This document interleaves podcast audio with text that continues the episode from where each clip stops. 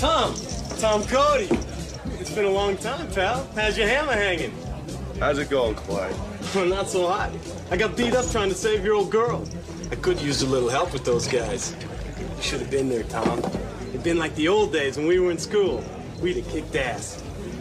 Hey, bartender, you gonna shoot the shit all night or you wanna give me another drink? Hey, Tom, would you get a load of this little honey? She thinks she owns the place. I'm just trying to get myself a drink, pal. Well, maybe you've already had enough, babe. You gotta be kidding me. Do I look like I'm kidding? You know, maybe you ought to pay up as well. You've been driving up a tab here all night. We're not real big on credit. Are you trying to say that I can't pay? Yeah, let's see the color of your money. There, happy? Yeah, but now I don't like your face. You know, everywhere I go, there's always an asshole.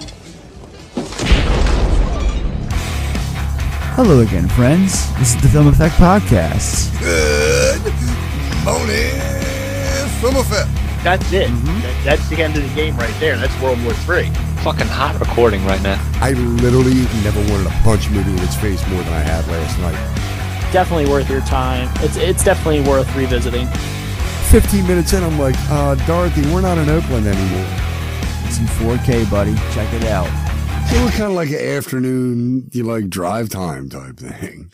Or like the type of podcast you listen to at work. So let's get down to the nitty gritty. Hello again, and welcome everybody to the Film Effect Podcast, where we give movies the full effect deep dive for the Film Effect Archive. We've definitely got something going on this week because it's not every day that we get to break down a rock and roll fable. So let's do this. I'm Ed, And I'm Corey. and this is Streets of Fire. I'll be coming for her. And I'll be coming for you too. Sure you will. And I'll be waiting.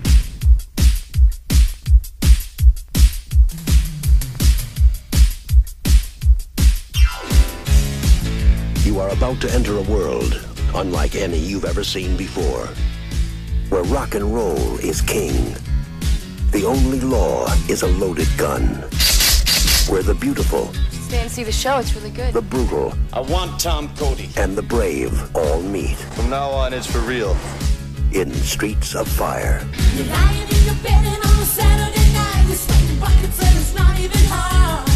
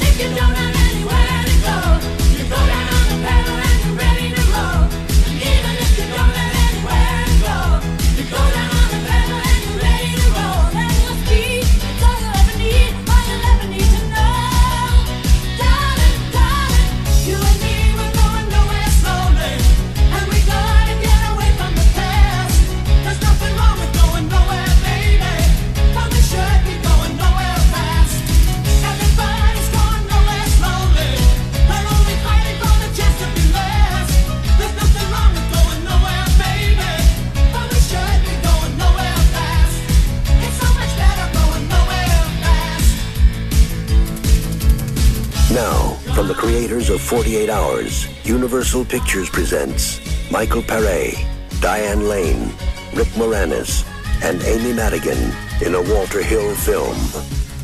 Streets of Fire. In Streets of Fire, a mercenary is hired to rescue his ex girlfriend, a singer who has been kidnapped by a motorcycle gang. So, yeah, here we go with this film. Um, obviously, we talked about this one in our Escape from New York episode. This is your first time watching it.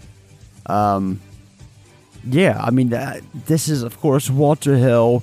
Came out the year I was born, 84. It was supposed to be a big event of a film, but unfortunately, it didn't quite catch on.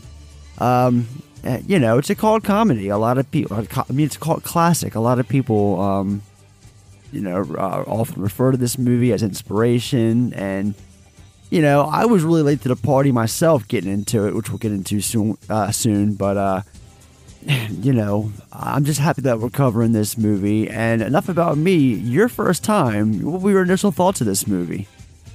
yeah, I had never uh, seen this. Obviously, like you mentioned, I had vaguely heard of it because I had seen like a couple clips of Willem Dafoe as like a, you know, as the leader of a motorcycle gang. Right. So that was the extent of uh, what I knew about it. That and Michael Paré looked like he was from like the 50s or Depression era.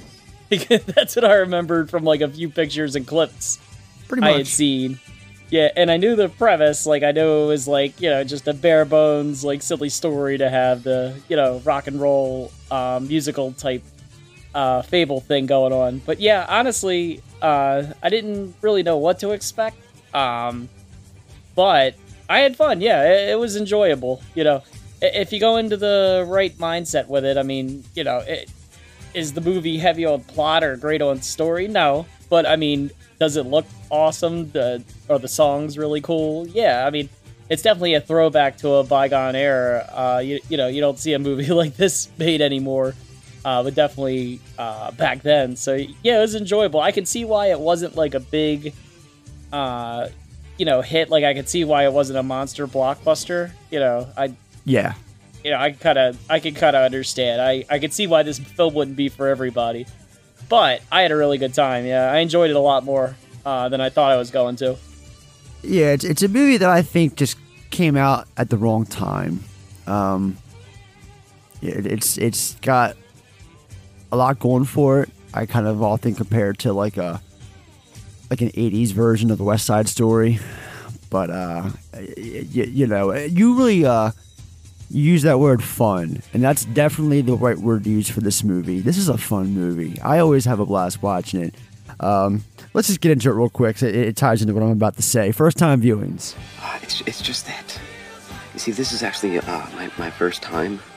No, no, my fir- It's my first time uh, since my first time. So technically, that's my second time, and I don't, I don't, I don't want to suck at it. So if I'm not up to, Uh, so yeah, I saw this for the first time earlier this year. Um, I was actually at it was back in like the summertime. I was down at the Sound Garden with Justin, and we were just buying a bunch of shit. And I called this. They had a you know the the, the Shout Factory copy of this was uh, for sale, and I had it in my hand, and I went back and forth for a little bit. Um, and yeah, I just went in with it. I I, I blind bought it, and brought it home, watched it almost immediately, and I think the next day I started listening to the soundtrack. And honestly, the soundtrack is something that I listen to quite often. In fact, when I got my, you know, all, all the platforms do the year end shit, and I I don't listen to Spotify um, or whatever the, the popular platform. Apple Music's the other one. Since I have YouTube Premium, I take full advantage of YouTube Music, and that's my go-to uh, music listening app. So they had their year in for the first time. Actually, I've been, I've been listening to YouTube Music for a couple years now, and this was the first time I recall them having like a year in thing that I got this look at the other day, and it tells you your top five albums that you've listened to throughout the year. This was number five, Streets of Rage sound, Streets of Fire soundtrack. So, um, yeah, big fan of that. So, and obviously, Corey, this was your first time. so, Yeah. not really Yep. much, not really much uh, to talk about in terms of that. So, let's, um, you know, I don't have much of a story for this one. So let's just get into uh, live top five. Rob, it's your turn. Okay, I'm feeling kind of basic today. Top five side ones, track ones. Janie Jones, Clash, from The Clash. Let's Get It On, Marvin Gaye from Let's Get It On. Nirvana, Smells Like Teen Spirit off of Nevermind. Oh no, Rob, that's not obvious enough. Not at all. How about uh, Point of No Return on Point of No Return, Lewis? So you can uh, get up. Uh... Shut up, shut up. White Light, White Heat, Velvet Underground. Okay, that would be on my list. Though not And on mine. Massive Attack, No Protection. The song is Radiation Ruling the Nation. So it's a Walter Hill film. Let's do our top five favorite Walter Hill movies. Um, I have one honorable mention, and God damn it, it almost came close to being number five. Bullet to the Head. Say what you will about that movie. I always have fun watching it. It is short, sweet, to the point. It's, you know, it's it's cheesy. It's like like I said uh, earlier about Streets of Fire being released at the wrong time. I think Bullet to the Head came out at the wrong time because you know it was definitely back when Shaw, Stallone was making his grand comeback to the action with like the Expendables and uh, other stuff that he was doing. Escape Plan with Schwarzenegger. He had like a run going on about ten years ago, and this was towards the tail end of it all. And if, if I, I seem to remember like vaguely I borrowed your Blu-ray. That was my first time watching that film. Was I borrowed it from you? I think. Yeah. You owned, yeah. you owned it, didn't you? Okay, so that that, that, Yeah, that checks out then. So that's my honorable mention. Uh, number five for me that was Extreme Prejudice. Um, this Yeah, I gotta watch that. Yeah, Vestron. I'll I'll lay it on you. Vestron. Oh, actually, the digital copy's on my Vudu, but Vestron put that out uh, earlier this year, and I, I've typically been buying all their releases for better or worse, and that one obviously was one that I picked up and hadn't seen before, and I was taken back. At, a, how much, how many like faces were in that movie, and B, just how heavily cliched of an action movie from the 80s is, but I still loved every goddamn second of it. So it's a real fun movie. Um, one that I watched a few times since I bought that Blu ray. So, how about you? so, um, my number five is I don't I, I don't know. It's not really a movie, so I guess it's kind of cheating. But uh, Walter Hill is involved with Tales from the Crypt, and he actually directed uh, the very first episode. Mm, yeah. Um, With, um, uh, what's his face? Um, is- oh my god, I'm drawing a blank here. He was the Grim Reaper. He was Death in the Bill and Ted movies. Oh my god. William Sadler. Yeah, well, Willie Sadler, the one uh, where he, he can't die, essentially. Yeah. So, uh, yeah, I just wanted to bring that up because Tales from the Crypt, like we mentioned on the show before, I mean, one of my favorite all time series. I, I love anthology type series like that. And uh, Walter actually did three episodes. Um, but uh, the one that stood out is the very first episode. Uh, you know, iconic. I just remember watching it when I was young and just loving every second of it. Mhm. So I wanted to put that on my list, even though it's not a movie. He, you know, he was heavily involved with Tales from the Crypt, so I wanted to it. mention that on there for number five. Didn't he do the episode Yellow with Kirk Douglas and Dan Aykroyd? He might have did that. I know he did one. that it was, was, like a that was like an extended episode. It was like a, a World War II episode with uh, uh, uh, Michael Douglas's son was also in that episode. I forgot his name. He's no longer with us. But a lot of people showed up in that. Lance Henriksen. It was a you know a, a big episode at the time. Yeah, I think it, I think it premiered on Fox actually instead of HBO. the two I remember he did because it, it said he did three. I, I the first episode uh, with like we said Sadler, the man who was death, and then he did one uh, cutting cards. It was like a western. Ah, that's Lance Henriksen. uh, that's Lance Henriksen's other yep. episode. The, the Yep. Russian roulette and all. They do all kinds of crazy shit, and they start losing body parts throughout the episode. I remember that one.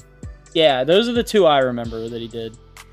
I'll look it up real quick because I'm curious. Because Yellow's a really good episode. Uh, no, Robert Zemeckis did that one. Okay. Anyway, number four for me, Trespass.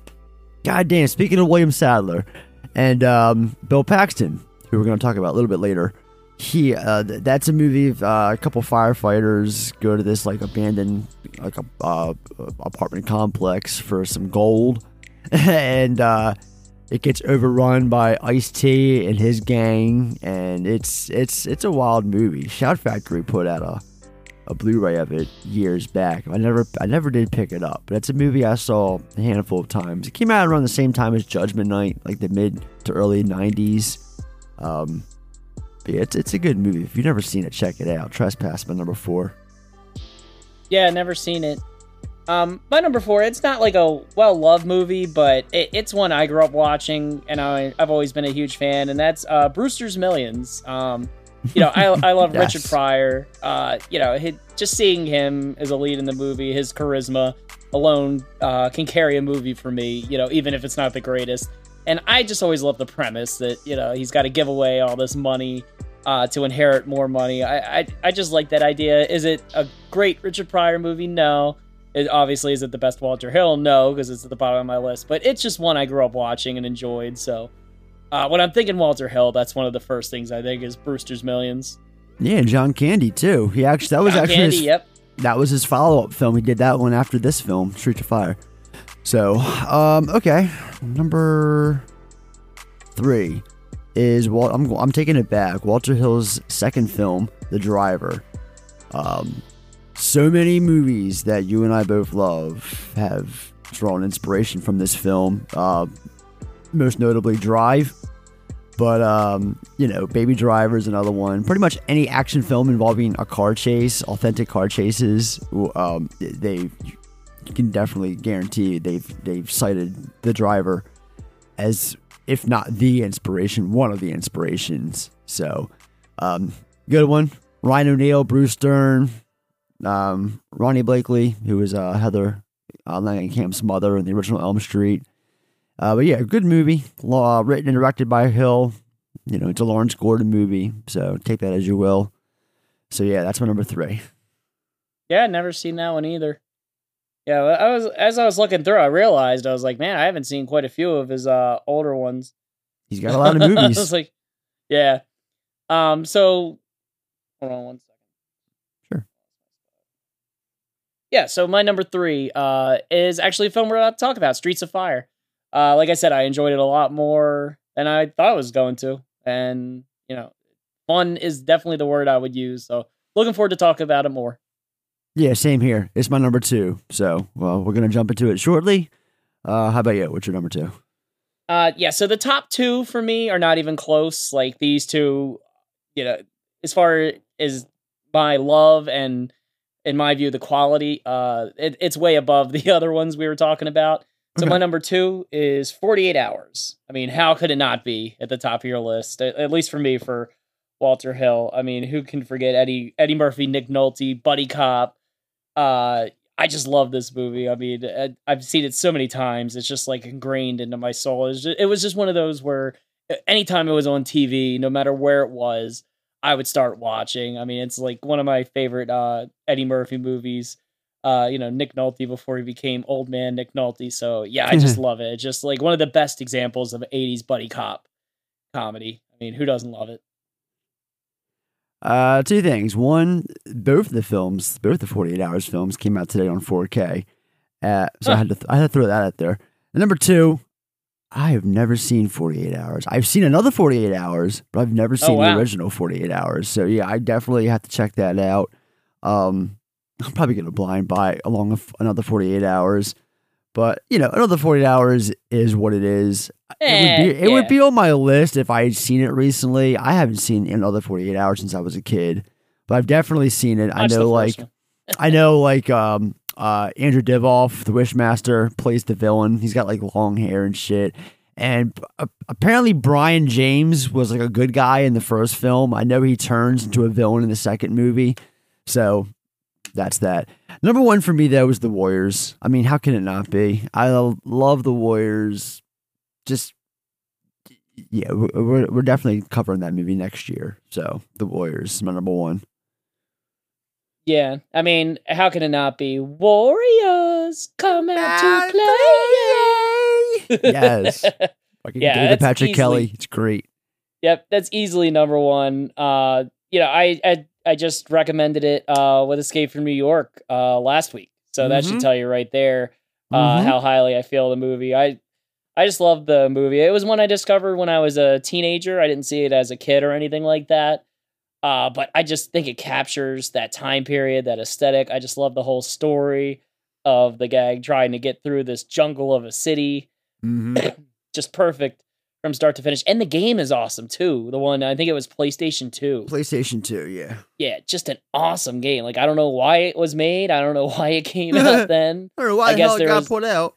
Yeah, I guess it was a resurgence in interest around that time, but yeah, the game was awesome as well. I remember really having fun with that. But yeah, Warriors, I mean, I think for a lot of people that would be at the top of their Walter Hill list. So, yeah, for me, it wasn't any question. It was either going to be uh this film or 48 hours. But yeah, Warriors edges it out for me. I think the game came out because it was a lot of uh, fan resurgence. It gained, it gained a lot of popularity around that time, and I think because that was the same time Paramount put out that director's cut on DVD, and that was a big hit uh, when that came out. Um, now I know that's a big when when it comes to the Warriors. There's always a big back and forth. It's actually not even really a back and forth because most people say fuck the director's cut. They hate the comic strip setup and everything that happens in that version of the movie. Me personally, my take on it, I am only familiar with the director's cut. I've never seen the theatrical because I saw it after that DVD came out. Sean bought it and I came over to his house and he introduced it to me. So I have never seen a movie that uh, I've never seen a version of the Warriors without the comic book panel. So that's kind of embedded in me. So of course I'm a fan of it, but I know how a lot of people hate that, and you know that's perfectly fine. Like I said, in my defense, I've never seen the original how it was apparently meant to be shown. So, um, yeah, let's talk about Streets of Fire though.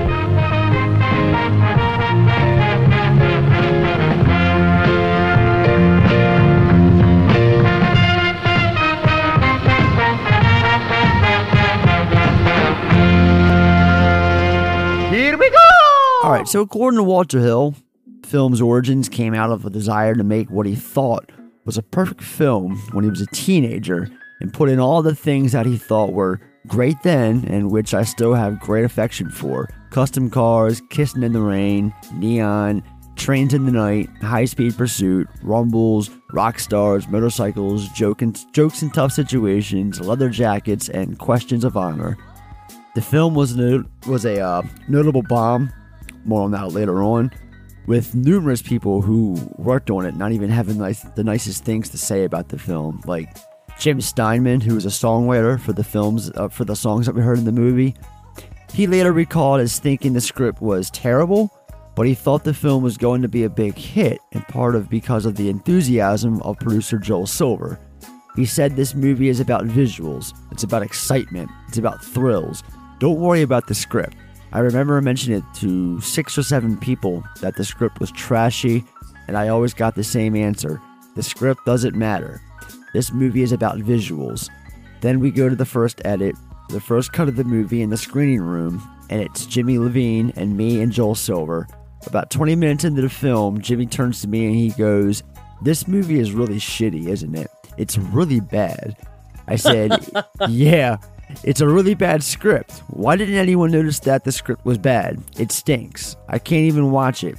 Joel's on the other side going, What am I going to do next? There's going to be this, there's going to be a next project, and they're going to be sitting there, and there's so many lessons I learned during that movie. It went $14 million over budget. I think I kept. shit. Yeah, I think. And I kept saying to Joel, How are we allowing this? Because they kept screaming at us, It's over the budget. I said, How? And they, you got to understand, they built all. Walter Hill didn't want to go to Chicago. The story took place in Chicago, so they built Chicago in LA. More on what that means in a little bit. Uh, producer Larry Gross recalls the filmmakers were optimistic prior to release. He said, We knew in our hearts that Michael was disappointing. We felt that he's talking about Michael Paré. We felt that we had compensated equitably in making a fun, exciting, stylized world. You know, I was disappointed in one aspect a voiceover from Tom's sister that we had, which Walter later decided to cut. Um, there were a couple of things in the narrative that I felt went out that project probably shouldn't have stayed in. At the same time, I was, I might, oh, I'm sorry, I was myself knocked out by what Walter and cinematographer Andrew Laszlo and our editor was doing visually on the film.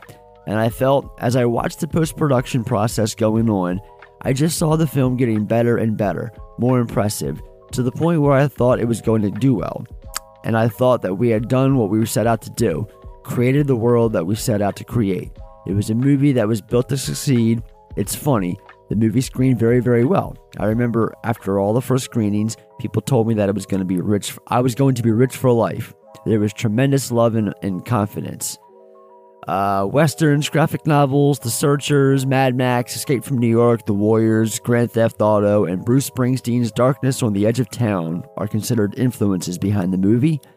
Streets of Fire was intended to be a first in a projected trilogy entitled The Adventures of Tom Cody, with Hills tentatively titling the two sequels The Far City and Cody's Return. The Streets of Fire script concluded with the, accept- the, the expectation that Streets of Fire would be followed by The Long Night, Book 2, and The Adventures of Tom Cody. Paré later recalled, They told me that it was going to be a trilogy. What happened was that all the people that made Streets of Fire left Universal Studios and went to 20th Century Fox. It was made at Universal, so they owned the rights to the story. So it was left behind. I was told by Joel Silver that the, sequel was going to be set in the snow and the following film would be in the desert. However, the film's failure at the box office put an end to the project. In an interview shortly after the film's release, Pare also said, Everyone liked it, and then all of a sudden they didn't like it. I was worried about whether I should do the sequel or not. The film's title came from the song Darkness on the Edge of the Town. Original plans were for the song to be used on the film soundtrack, but when Bruce Springsteen found out the song would be re recorded by other vocalists, he withdrew permission for the song to be used. James Horner wrote three different original scores for the film before he ultimately left the project in favor of Cody of Walter Hill's preferred composer, Ry Cooder. Hill said that he felt humbled by the shoot. I think I thought I could handle things. Didn't know how to shoot music. Music had been important in many films. I'm sorry, music had had been important in my films. It was usually post production. This was tough to shoot. I already had a great respect for people like Minnelli. I couldn't I couldn't seem to work it out without just putting up multiple cameras and shooting an awful lot of film. I later realized or talked to people about this and MGM in the old days everybody was on contract and they would rehearse for weeks. We didn't get that. We would stage it and shoot it. We got the songs a lot of times just a few days before we shoot. We only got this we only get the final song. The structural advantage on the old studio system we didn't have. It made a very inefficient shoot. It made for a very inefficient shoot. I don't think there were many other I don't think there was any other way to do it given the circumstances. Um so it's yeah, there's a lot of shit going on backstage um behind the scenes of this whole thing. We got a writer, director, no, not even a writer, he directed this. If We have a director who's not even confident in his own work. We've got producers and composers just trashing the film. We've got composers that are like not really they're dogging the writing, but then they just get more and more optimistic to the point where I don't know, like like like said, people just left all of a sudden. The film came and went. Um, one thing it did though, though, one thing it did do though, was it drew inspiration for the video games Final Fight and Streets of Rage. Um, Even I'm familiar like with it. Final Fight. Final Fight definitely reminds me of this movie. Um, despite being Oh, a yeah. huge financial bomb in the USA, the film was surprisingly successful in Japan, winning the prestigious um, Kinema Junpo Awards. It was also an inspiration for several anime OVA, specifically the Megazone 23 franchise and the Bubblegum Crisis franchise. Secondary influence on Metal Skin Panic, uh, Gall Force, AD Police, and some extent Akira. It also kickstarted the renewal of the delinquent genre, resulting in a long string of both anime and live action television series. So, yeah, those are all my tidbits. Um, like I said, wrapped up, you know, everything was just a mess. But, you know, the film came and went. There actually was an unofficial sequel that came out. More on that later on. Um, but as for the film, it starts. I mean, as for the film itself, I mean, it begins and right off the cuff, we're told the story takes place in another time, another place. And we see everyone heading to Richmond, this uh, venue in town, the town that we shall not name because there really isn't a name. um, we see we see Ellen Aim and the Attackers perform a hometown concert. First two people we see and hear interacting are these uniformed policemen played by Richard Lawson from Poltergeist and Rick Rossovich from The Terminator and Top Gun. Um, the Attackers were real life bandmates of Laurie Sargent, who provided the singing voice for Ellen Aim.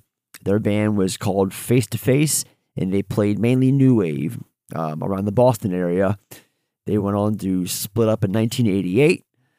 So yeah, that definitely wasn't um, Diane Lane up there belting out those lyrics and shit. You know, I never thought I never thought she was. I that, I didn't think there was a question about that.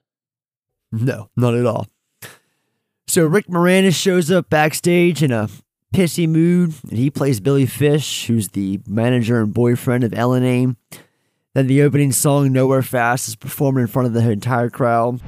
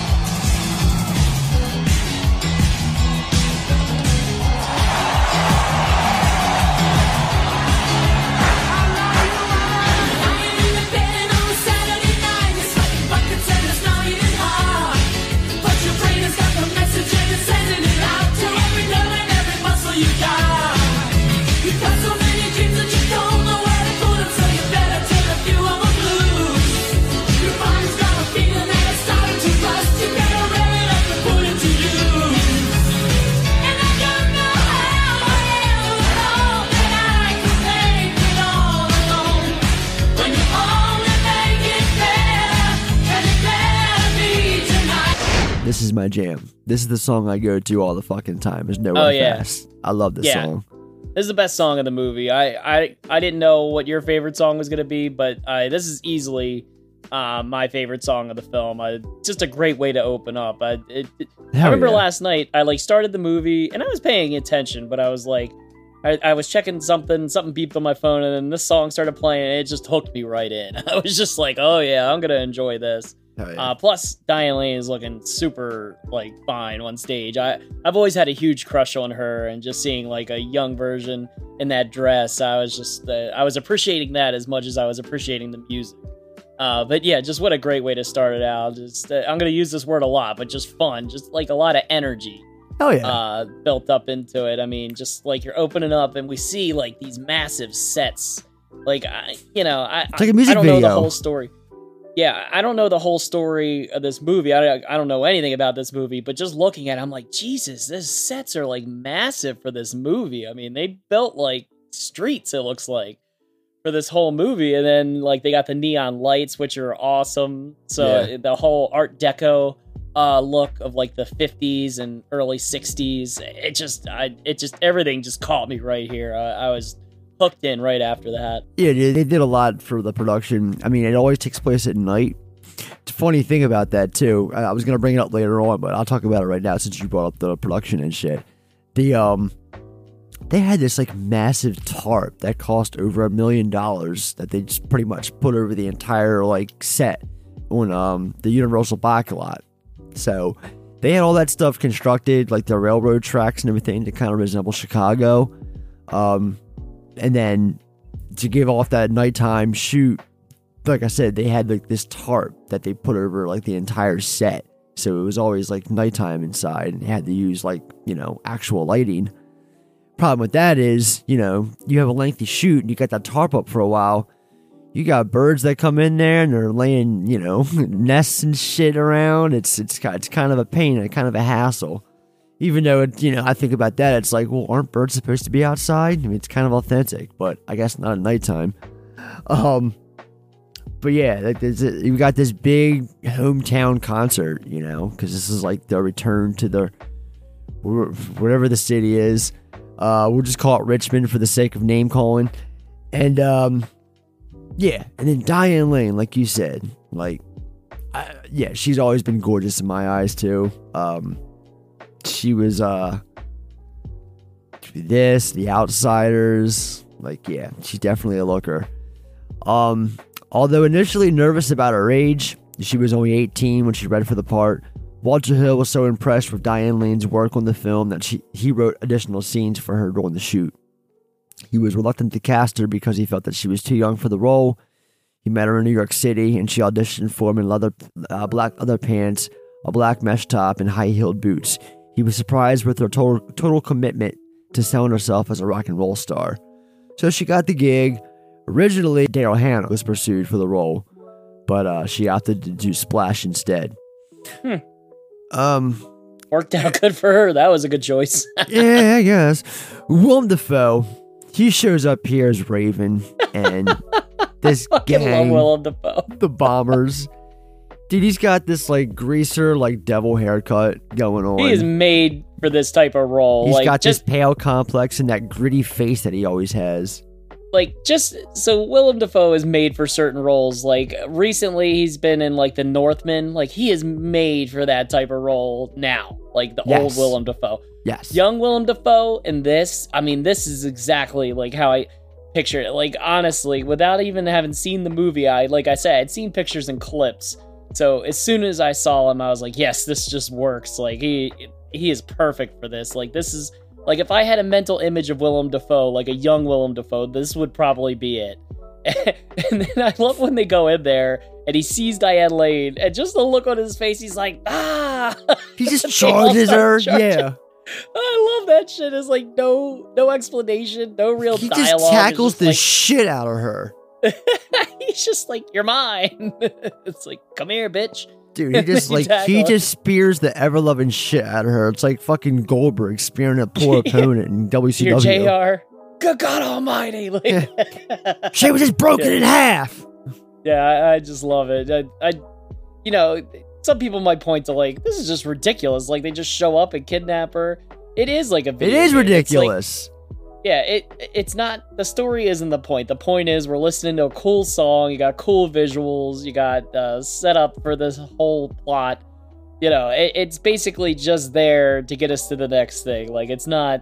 You know, we're not here Right. like for the complicated characters and the complicated storyline. We're here for the music and the sets and just uh, you know, what's to come. Like we, we need to set up what's to come. It's like Double Dragon or Streets of Fire Final Fight. Like now we got to get our hero in here to start fighting through the city. So that's pretty much all it's there. hmm And as for Dafoe himself, I mean, he's just coming onto the scene. Like year prior to this, '83, he had an appearance in The Hunger, where he didn't even have any dialogue. He just shows up. I think he's like him and someone else are like a couple punkers who like harass um uh Susan Sarandon's character at the phone booth. I think that's what happens.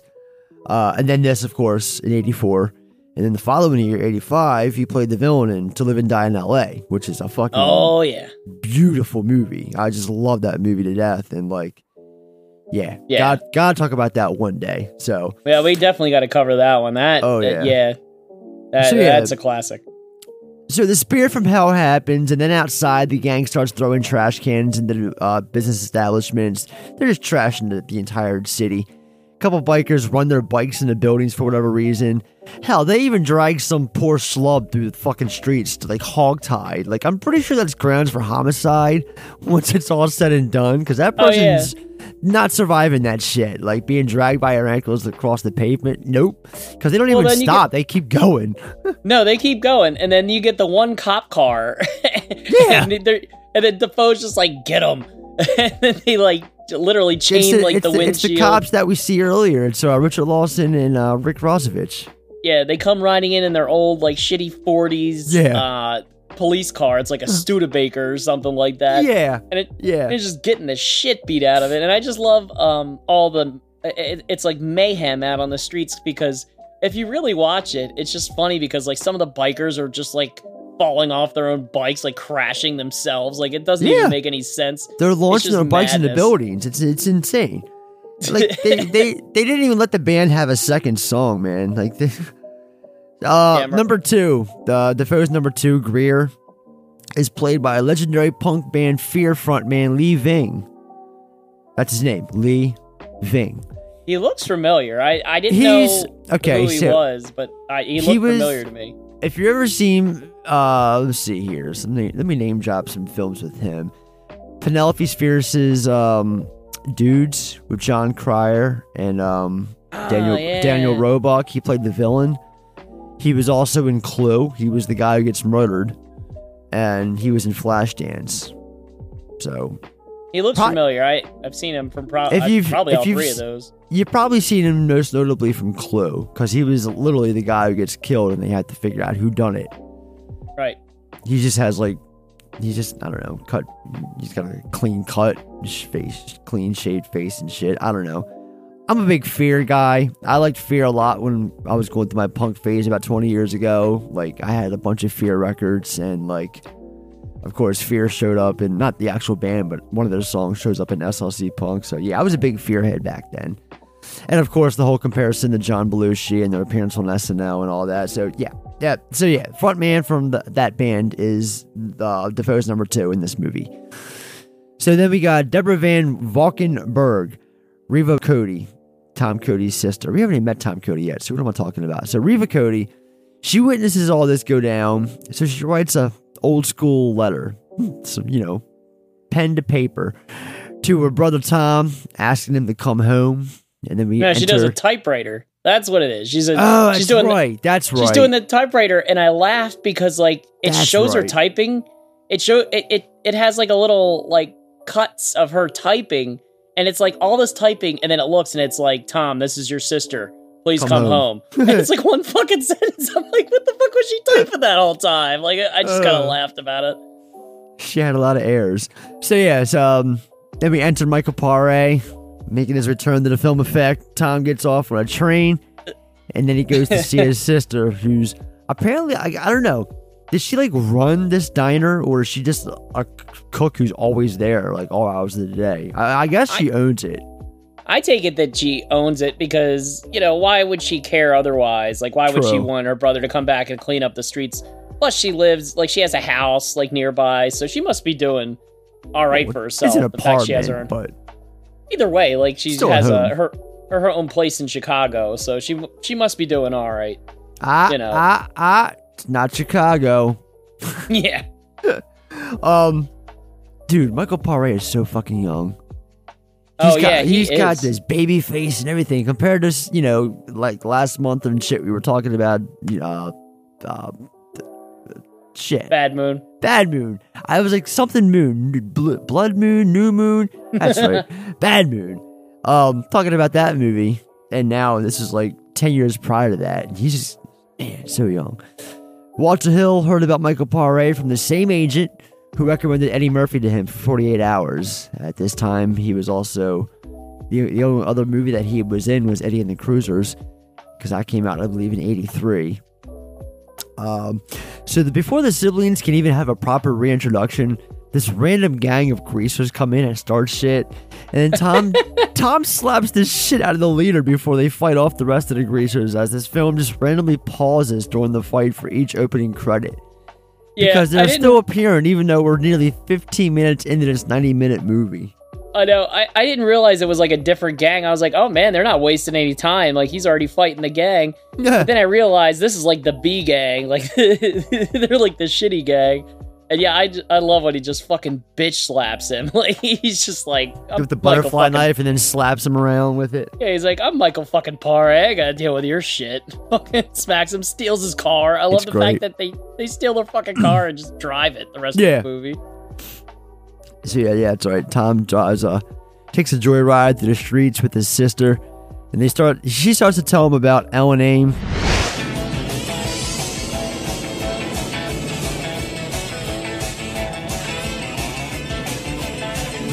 When are you ever gonna grow up? Why should I? This is more fun. Let me give you some news, Tom. The bombers and this guy Raven Shattuck, they stole Ellen Ames. How the hell did that happen? Oh shit. Goddamn cop.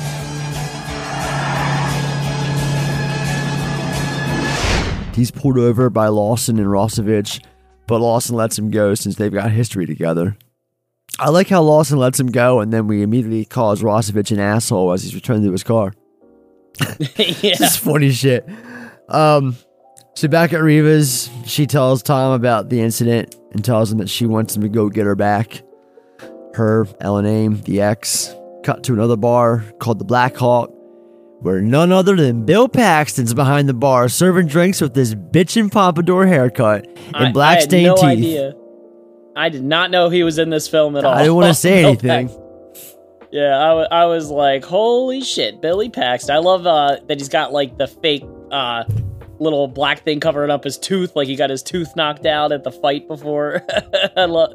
See, was that was that what that was supposed to be? What was it a black Yeah. stain? Because that's why I said it was a black stained tooth. I thought I didn't know because I thought about that. I'm like, are they just taking an old school method and making him look like he has no tooth there, or is that supposed to be a stain? that- that's what it's supposed to be. I'm guessing it looked better before uh, it was on Blu-ray. True. so but um, it's pretty yeah, funny dude, seeing him here. This is '84 Bill Paxton. Like this is like Terminator. This is before Aliens. This is before, um, fuck. This is before Weird Science. Like he was very young in the industry. Um, so yeah, it was it was cool it seeing him. Yeah, exactly. Tries telling Tom he tried helping Ellen Aim, but was overpowered. And then we get Amy Madeline, Amy Madigan from um Uncle Buck, trying to get another Buck. shot. Yep. yeah, I- that's where she's from. as soon as I saw this, I was like, I know. I, I was like, what am I like thinking of her from? Because she's one of those where I was like, I know I haven't seen her in a ton of stuff, but I was like, I know there's a movie I'm thinking of. It took me a few minutes, and then Uncle Buck, and then also Field of Dreams. Field of Dreams. She was in Field of Dreams. That was the other big one she was in. I remember. and she was in the, the Dark Half a couple years after this. Oh no, actually, ten years after this shit. She uh, it was a couple years after um Field of, Field of Dreams. Um, she was in Gone Baby Gone. Um, I don't remember for any of that shit. I just remember Uncle Buck, obviously, because I really like. I really like her. I really like her in this film, and I really liked her in Uncle Buck. Like she definitely stands out, like as playing that type of role of like the you know tougher, Yeah. uh, tomboy type lady. She plays that role uh, to a T in this and in Uncle Buck. It's just great. she um more recently she was in The Hunt. Did you see The Hunt? Oh yeah, I did see that. I don't remember her from it, but I did see. I really like the hunt. I actually like that a lot more than I thought I was going to. Yeah, her and the old vice president from fucking House of Cards were like this old couple who had this convenience store. And they're That's respons- right. they're responsible Yeah. for uh what's his face getting killed and then and then all of a sudden and then the the uh, what the hell's her face comes in and kills them both. Yeah, Yeah, that's- that's like that Ike scene. Barinholtz or something like Ike that. or- Barinholtz, that's that's who I was thinking yeah. of. Yeah, I I liked it. You've seen the hunt, right? Hell yeah, it's a good movie. Yeah, I liked it. I, I remember like when it It's came out, there was a lot of people. There was a lot of people like, "Eh, the humor doesn't land. Eh, it's not so great." I was like, I don't know. I thought it was funny. they delayed it because of the shootings and shit like that. They delayed the film like six months, and then it came out right when the pandemic happened and theaters were closing.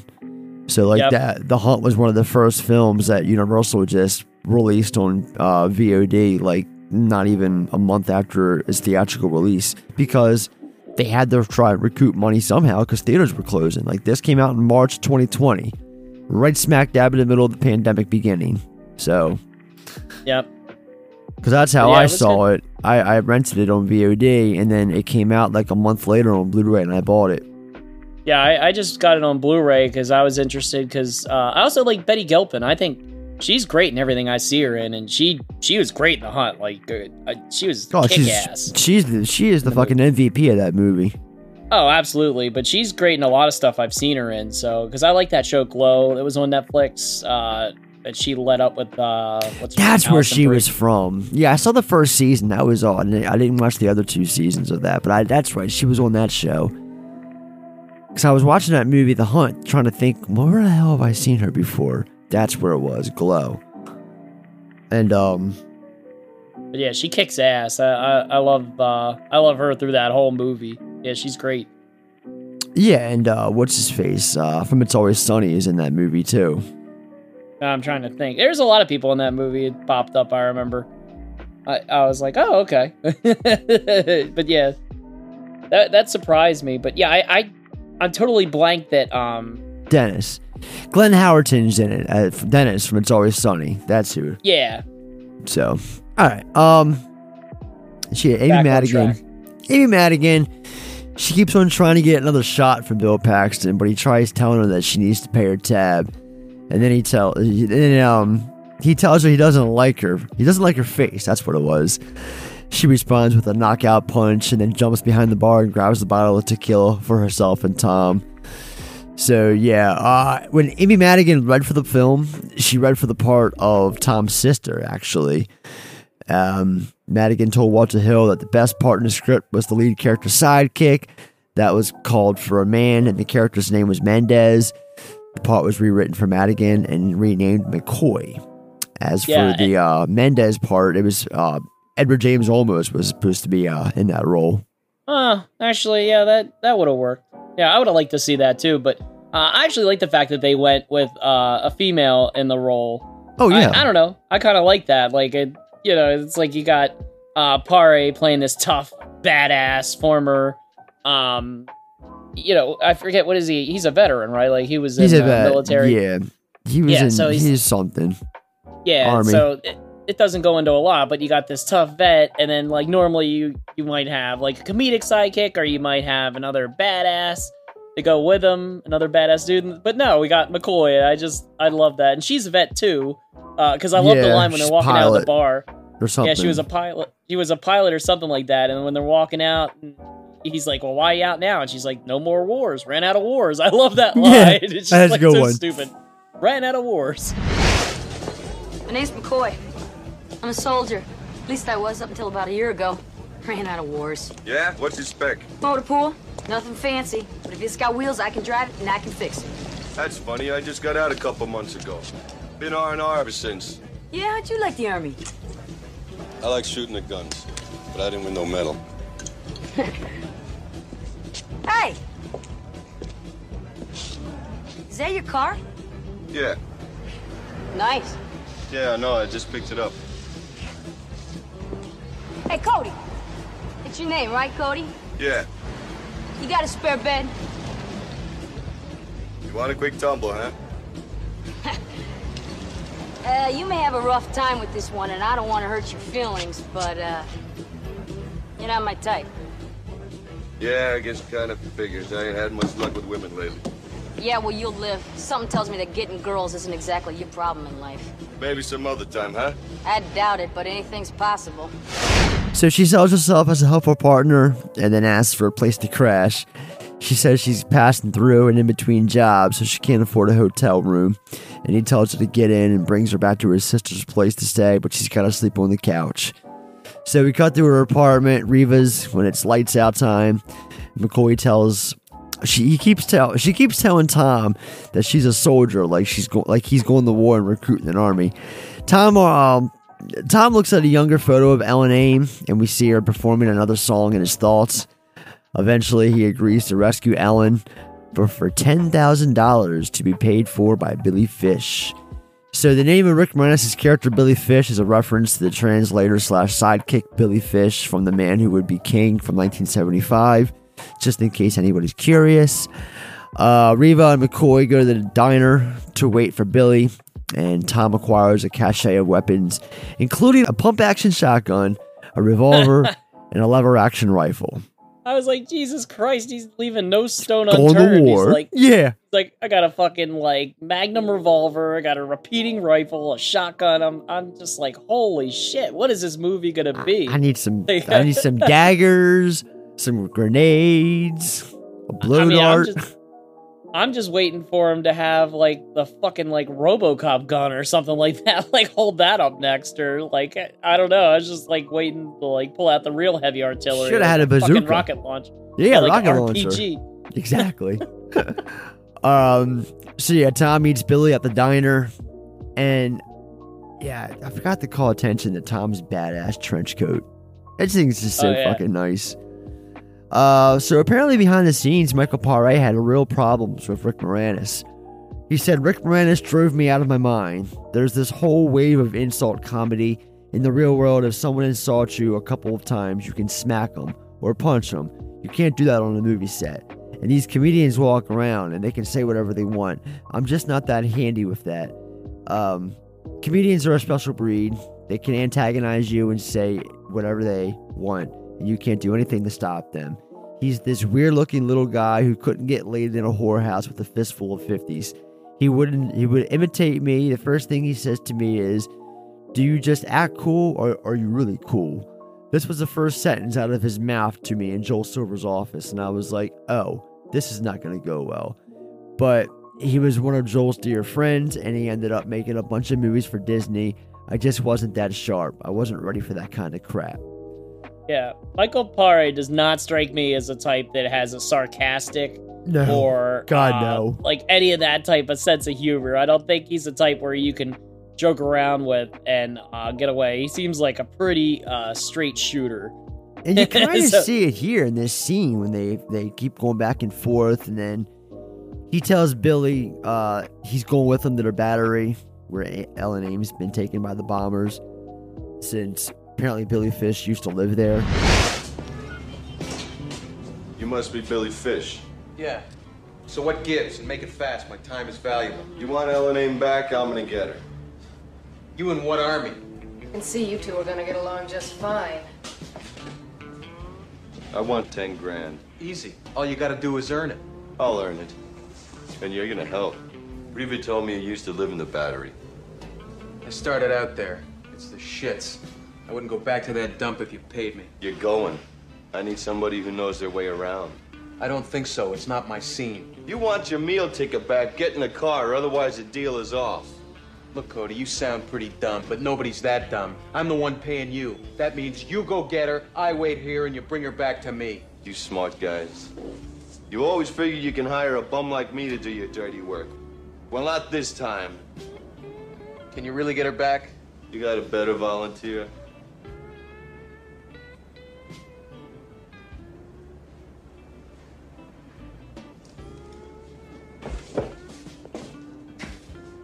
All right, I'll go. She's real important to me. So Rick Moranis, we got to have this conversation because this is different. This is, I'm not used to seeing Rick Moranis in a straight, straight ace, you know, no joke, no, no nonsensical role.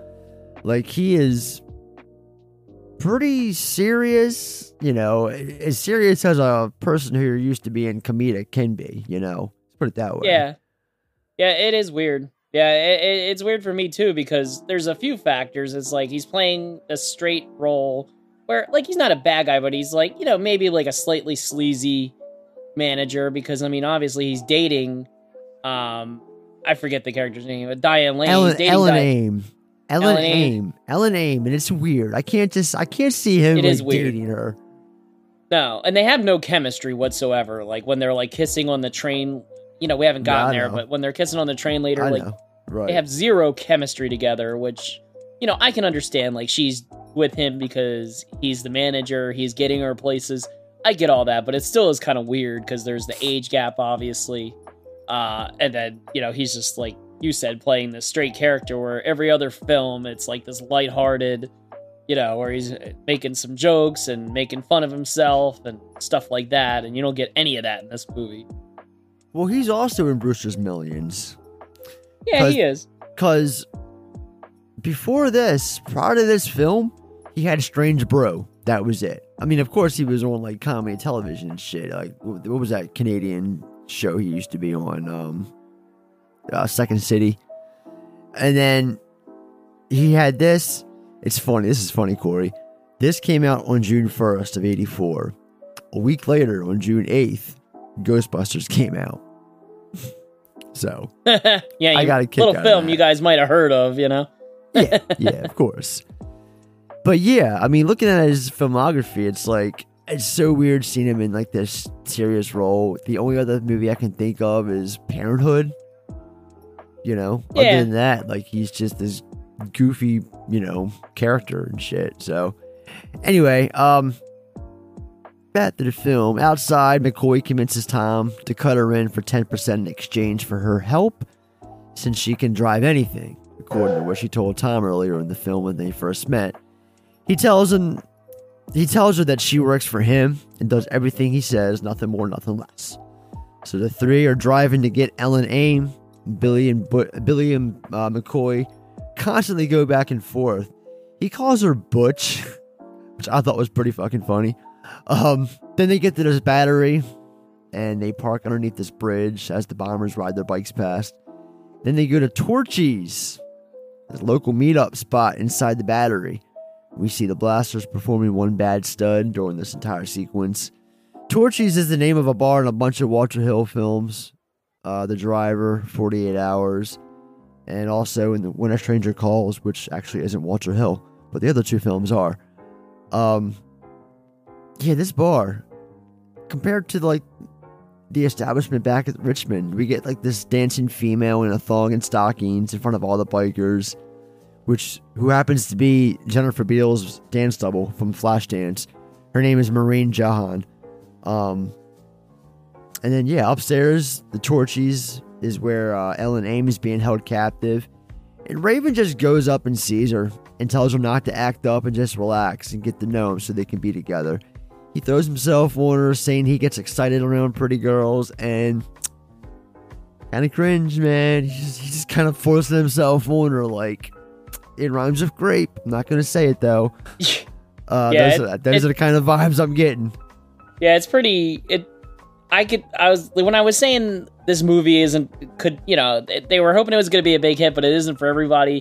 This is one of the aspects. I'm just like you know he kidnaps this girl. Like it's not like they have a history or something like that. Which I'm not saying they had to, but like literally, it sounds like you know Raven or Willem Dafoe's. Uh, like the way he operates is he just finds a girl he likes, kidnaps her, uses her and abuses her for like several weeks, and then they can go, essentially.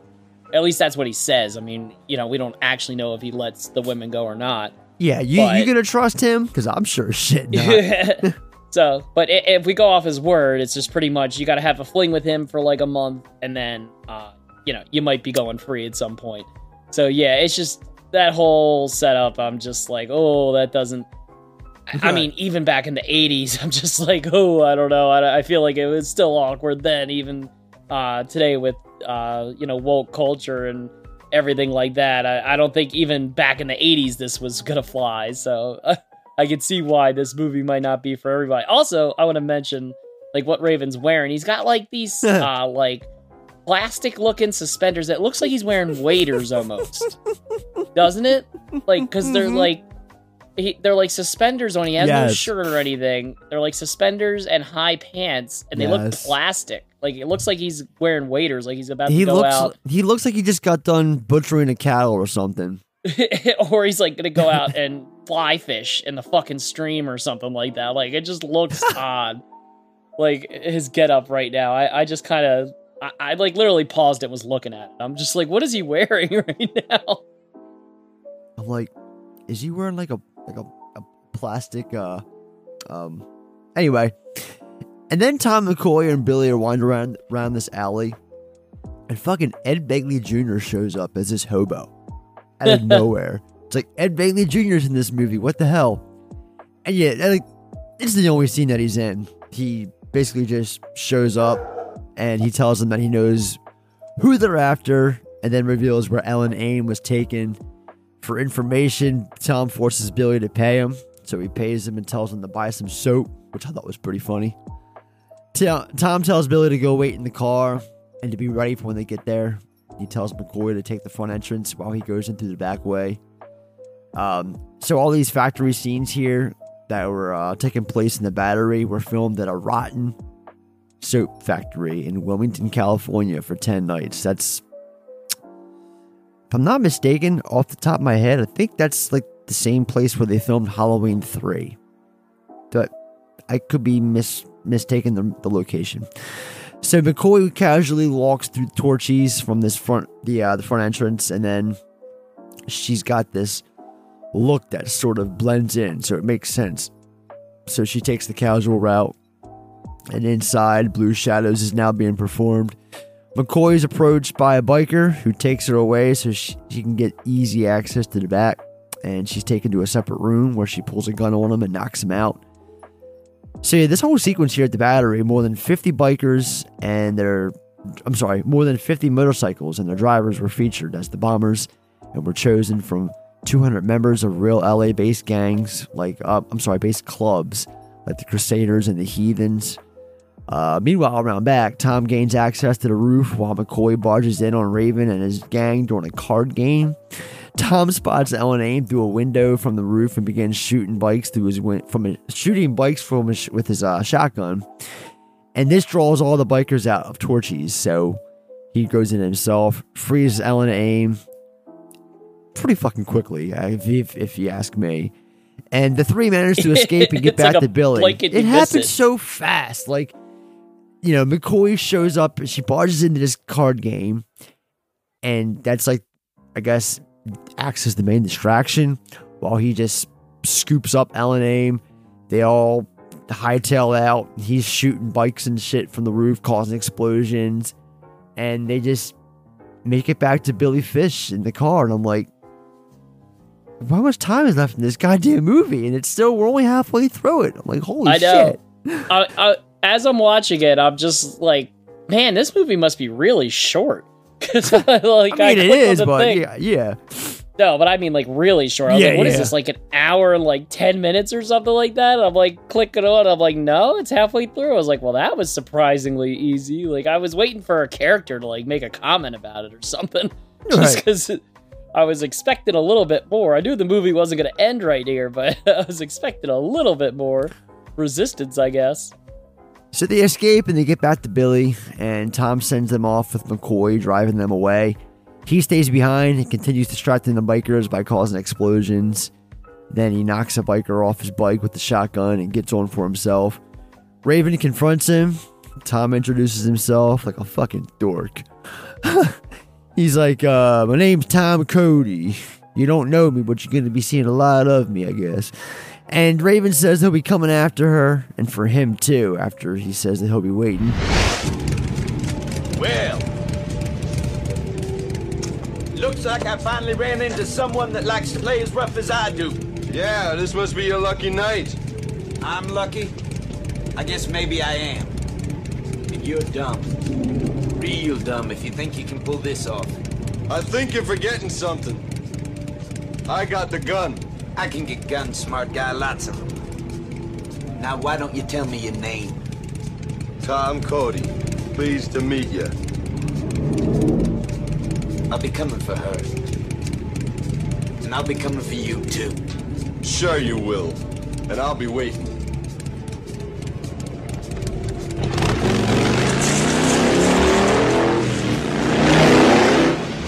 Tom takes off and meets up with the others at the Grand Street overpass, where he told them to go and wait.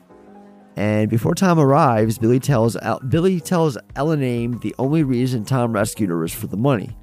Tom returns as McCoy explains to Billy that Tom used to be Ellen Aim's boyfriend, and this is when Ellen Aim follows, follows Tom, but she's still holding back from him while Billy and McCoy go back and forth once again about their past together. Tom and Ellen's past together, not McCoy and Billy. Ellen and Tom have an argument about what she was told by Billy in the last scene. And uh, yeah, I have here written in my note for some reason that Rick Moranis was pretty unhappy making the film himself because he wasn't allowed to improvise. Like his role here is to just follow the script. You're being paid the right you're being paid to speak my dialogue, god damn it.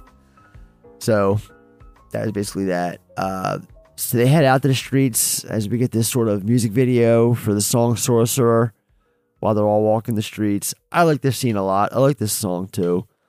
Um, and then we're introduced all of a sudden to E.G. Daily, Baby Doll, who introduces herself as this big fangirl of Ellen Aim's. And they're, uh, she also suggests that they get off the streets because all the police are after them from the fire started by the started by Torchy's.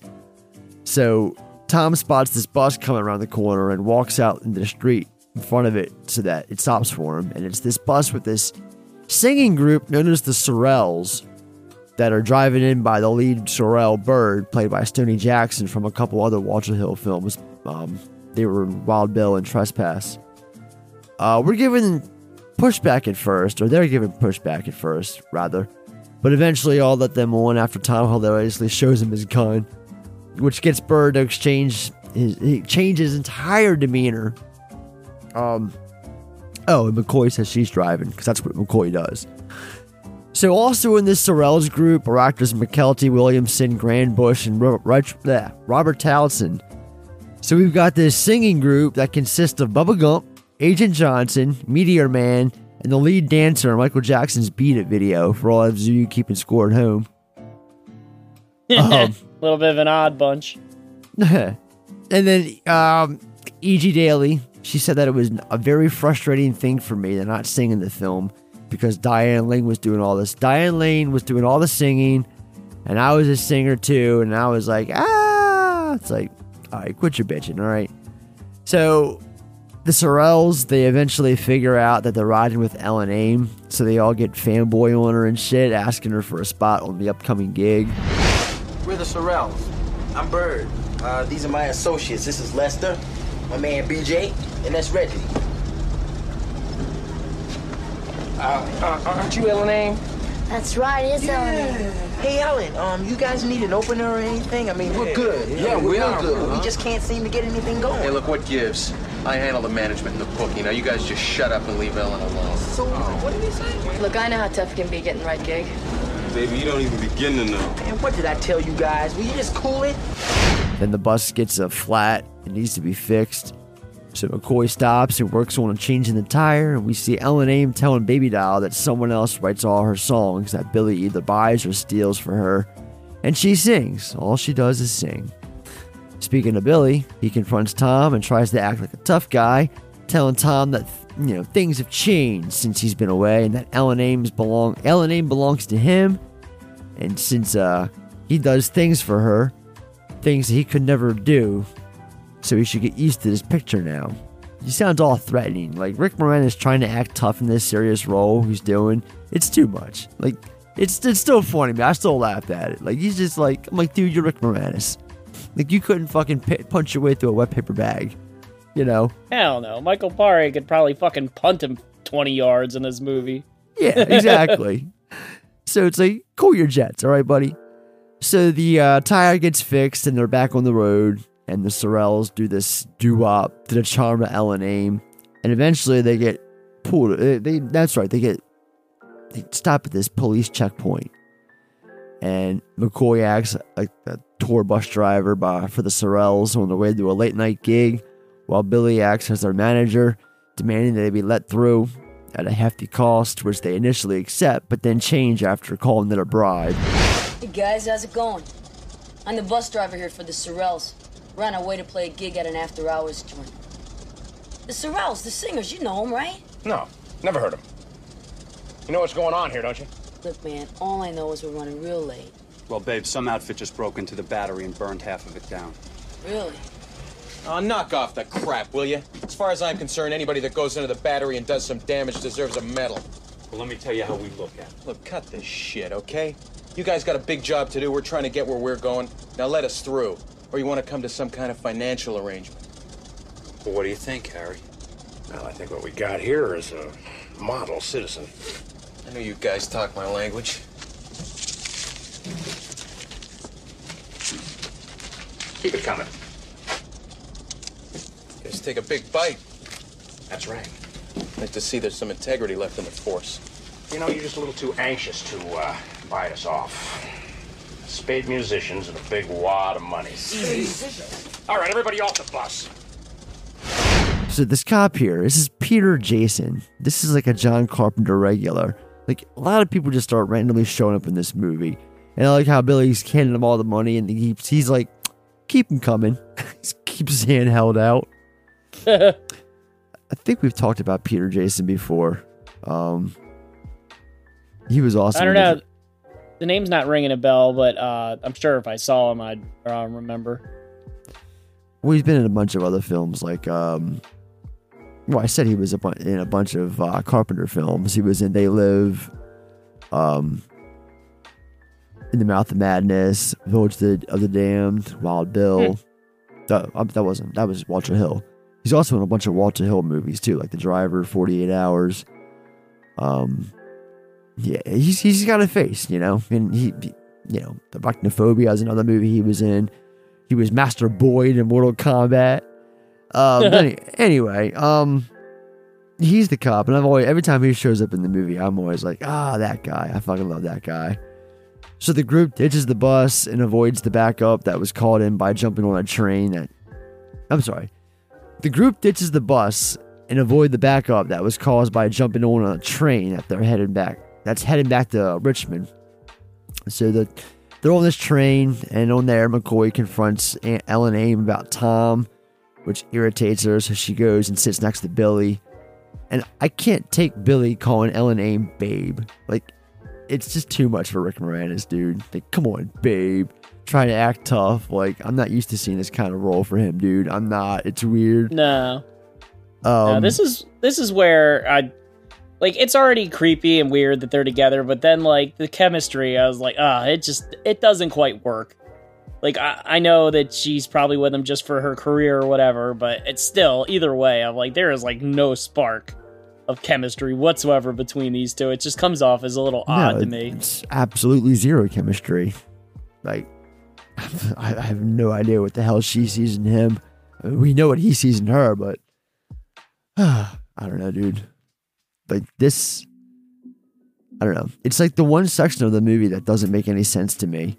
Like money or no money, he still risked his life to save her. But after her own boyfriend came to him about it, like why is she so disgusted by him after all of this? Like I said, it's the one thing I don't agree with in rela- in relation to the film itself. You know what I mean? Yeah, no, I understand. Yeah, I mean, like I said, the whole plot is just like, like why I, I you know, I Movie's don't even gonna get movie. like, yeah, I don't even get why like his sister wrote him. Like, why does she care if this singer got kidnapped? I, I don't know. Like, you know, like it, it doesn't really make much sense when you think about anything. But yeah, I, I don't know why she's so disgusted with him. I don't know. He went in, risked his neck, got you out of there, so you didn't keep getting uh, raped by Willem Dafoe in a trash bag. So, I mean, you know, it's not all bad. Oh man, like he's wearing this like fucking like plastic apron like that says "Kiss the Chef."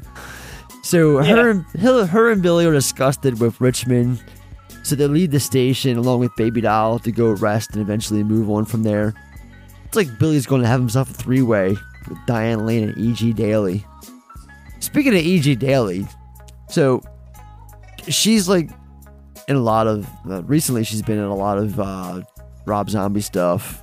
Um, a lot of people probably know her as from her voice work. She voiced Tommy Pickles on Rugrats. She voiced uh, Buttercup on the Powerpuff Girls. She voiced Bam Bam in the live action Flintstones. She was in Valley Girl, this, Devil's Rejects, like I said. Pee-wee's Big Adventure was another one she was in. Yeah, I always remember Devil's Rejects when she's talking about like giving hand jobs and stuff. I was Yeah, like, oh, this is weird yeah. hearing Tommy Pickles talk about this. Uh, more recently, I bought this on Blu-ray. Uh, One Dark Night from Tom McLoughlin. She was in that along with Meg Tilly and Adam West. You know, she's in a bunch of 80s stuff. Uh, Bad Dreams is another one. Lover Boy with Patrick Dempsey. Just like I said, lots of stuff that she's popped up in. She's got this face. She's got this voice. Um, I believe she was also in Dutch with uh, our boy Ethan Randall, or not. That's what he was credited as in that movie, but it's Ethan Embry. But for some reason, he he was credited himself as he, when he was a kid as Ethan Randall. I'll never understand that. But uh, anyway, leaving, returns to the movie. He's outside the station on his bike, smirking at Tom and the rest back at the station. So the only two cops we ever see in this fucking town, Rick Rossovich and Richard Lawson again, approach him outside, and then we get this weird scene transition to Willem Dafoe's Raven talking to Richard Lawson, saying he wants Tom and he's only going to bring in a couple of his men with him. I want Tom Cody. I want to nail that son of a bitch's head to the sidewalk under that marquee that says Ellen Aim on it. And just to prove to you, I'm gonna be a nice guy. I'm coming in with just two of my men. After I take care of Cody, there'll be no more trouble. Do your job, man. Keep the peace. Cut back to the diner on a rainy day. There's just Tom McCoy and Reva hanging out. McCoy just wants to go out and do something, but Tom, assuming she just means going to collect their money, yells at her and says that he'll have her money for her later. Starts an argument between the two, which she thinks that's all Tom thinks of her, so she's got to defend herself. McCoy takes off, so Reva confronts her brother about the way he's acting. Turns out he's still pissed off about Ellen Aim and about and Billy. And then this is when Richard Lawson comes in to talk to Tom about the recent proposition offer. Tells Tom he's ordering to leave town so he can wait for Raven to late, arrive later and throw him in jail instead of watching two maniacs playing a game and fighting about personal order. Tells Tom he was surprised he saved Ellen Aim and wants him to surprise him again by not being on that by being on that train out of town tonight. I like that last line. Um yeah, Tom goes to the hotel where Ellen and Billy are staying, along with Baby Doll, and collects his reward. He takes only Billy's he takes McCoy's cut and throws the rest back at Billy. He then tells Ellen that there was a time he would have done anything for her, but no more. As Tom storms out, Ellen follows and the two embrace in the rain. And this is like some old 40s, 50s romance here, them kissing out in the rain. I like oh, yeah. this. I like this scene. It's it's it's a nice shot at them too. What can I Yeah, say? I mean- I'm a sucker.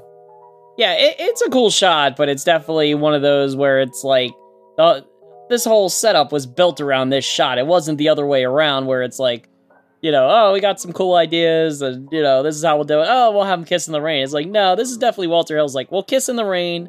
Well, why are they kissing in the rain? What are they doing? I don't know. We'll figure that shit out later. Like, let's just have them kiss in the rain. That's what I want. Well, we cut, you know what I we mean? cut to the next scene and they're both soaking wet in bed. And she tells him that she wants to go with them and be with them. And he goes to see McCoy at the the Black Hawk and he pays her her money. He says that she did good and apologizes. They do a shot together. They have a heart to heart about Ellen Aim while walking home. Tom, Ellen, and McCoy leave on a train together, but then after the train stops, Tom says he's got to go do something back in Richmond. And then he just straight knocks Ellen Aim the fuck out with this right hook and tells McCoy to get as far away from there as she can. Like, dude, I did not see this shit coming. Like, he's like, oh yeah, there's something I gotta do. Wham! and just knocks her the fuck out, dude. Like, Yeah, she might be concussed. He just cold cocks the shit out of her. fucking she knocks her out. just very well be concussed after that. So yeah, uh, she runs till she hits the Bayside, and then she can hang out there. Turns out the bombers have blocked all the routes to Richmond, out of Richmond. Next day, Raven and his men, his two men, arrive in Richmond and encounter the two cops, who inform Raven there will be no battle, that Tom's gone. Turns out Raven lied about who he was bringing and sounds off an air horn along with this little swivel that he does with his lip. That I'm just, I don't know, he's staring at the two cops and he's just, he's got this little quibble in his lip. It's perfect. So Billy runs outside and confronts Raven himself before he's quickly knocked out by leaving. Uh, Tom then pulls up and the two have themselves a climactic sledgehammer duel. As one does. just waiting for But Triple I- H I like, to show up. I like how he had these like they're kind of like weird sledgehammers with these like narrow tips. It's kind of like It looked like a miner, like something a miner would use or something like that. yeah, but not sharp. It's like a like a pickaxe, but the other end and not the sharp end, but it's on both ends. Anyway, Tom eventually defeats Raven. He just fucking pushes him down to win the fight. It just it, he wins by shit. shove. He's like, it's, It's like, like the you're finger playing poke a- of doom. Yeah, it's like you're playing the video game and like it's like finish him and it, just you just him. fucking punch him and he just falls over. It's like so funny, but it- it's so well done because like at that point they had beaten the shit out of each other because Yeah. Tom had already won. Like he had the sledgehammer, Raven didn't. Like you know he had already won and he threw down the sledgehammer. He's like, all right, let's end this. And then Willem Dafoe, of course, or Raven can't fucking lose, so he tackles him right. Tackles the shit out of him, by the way. Like they fall into people. uh, It's great and they keep fighting. And I just love the fact that like Tom just has him beat so bad, but Raven just does not want to go down. He's like literally fucking out on his feet, and then Tom just fucking walks up and pushes him down. I love it. Like, yeah, you're done, man. You're done. So then, yeah, he's uh carried away by the bombers, and then um, let's see here. So yeah, due to the choreography and setups in between takes of every scene, the four-minute showdown between these two took a considerable amount of time to shoot. Michael Paré estimated it as four weeks. Willem and I shot that for two weeks, and then Walter shot it for another two w- weeks with the stunt guys. That whole scene was a Walter thing. He had to do something like that, especially after what he had done in Hard Times, his first film. Um, this is a good time to mention that the film was originally rated R, but then it was edited to get Universal's desired PG rating. The film was screened as an R rating, and then they did a bunch of trims, a number of f bombs. Um, that that chick that was dancing at the bar actually removes her top during the dance. Cody kills Raven with a knife, and a different ending altogether with the credits rolling over Ellen's final number. So, yeah, a lot of cuts were done. Um, will we ever see that cut? Doubt it. But then we're treated to this Sorel's performance of Dan Hartman's I Could Dream About You at the Richmond Theater. So yeah, fun, true story. So I saw this film, like I said earlier, earlier this year. Like I'd, I'd say it was like around March or so, like that, like it's springtime. And this this scene happens that I'm talking about that I could dream about you. Dude, when I was working at Walmart, this song played like fucking 10 times every day on their fucking Muzak player. So I That's funny. this- and I, I I never knew who it was from or nothing like that. So like this, all of a sudden, this song starts playing, and I'm like, "You've got to be shitting me! I can't escape this song! No!" No more timing each tear that falls from my eyes.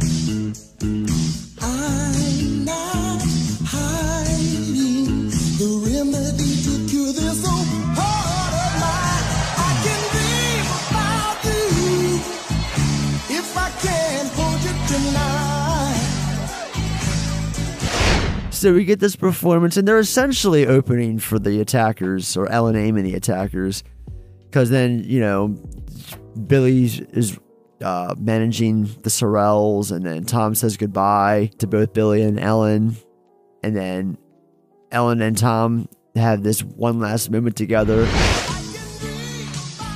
you're just gonna cut out, huh? Yeah, you know me. Yeah, I know you. You're the guy with the right hook.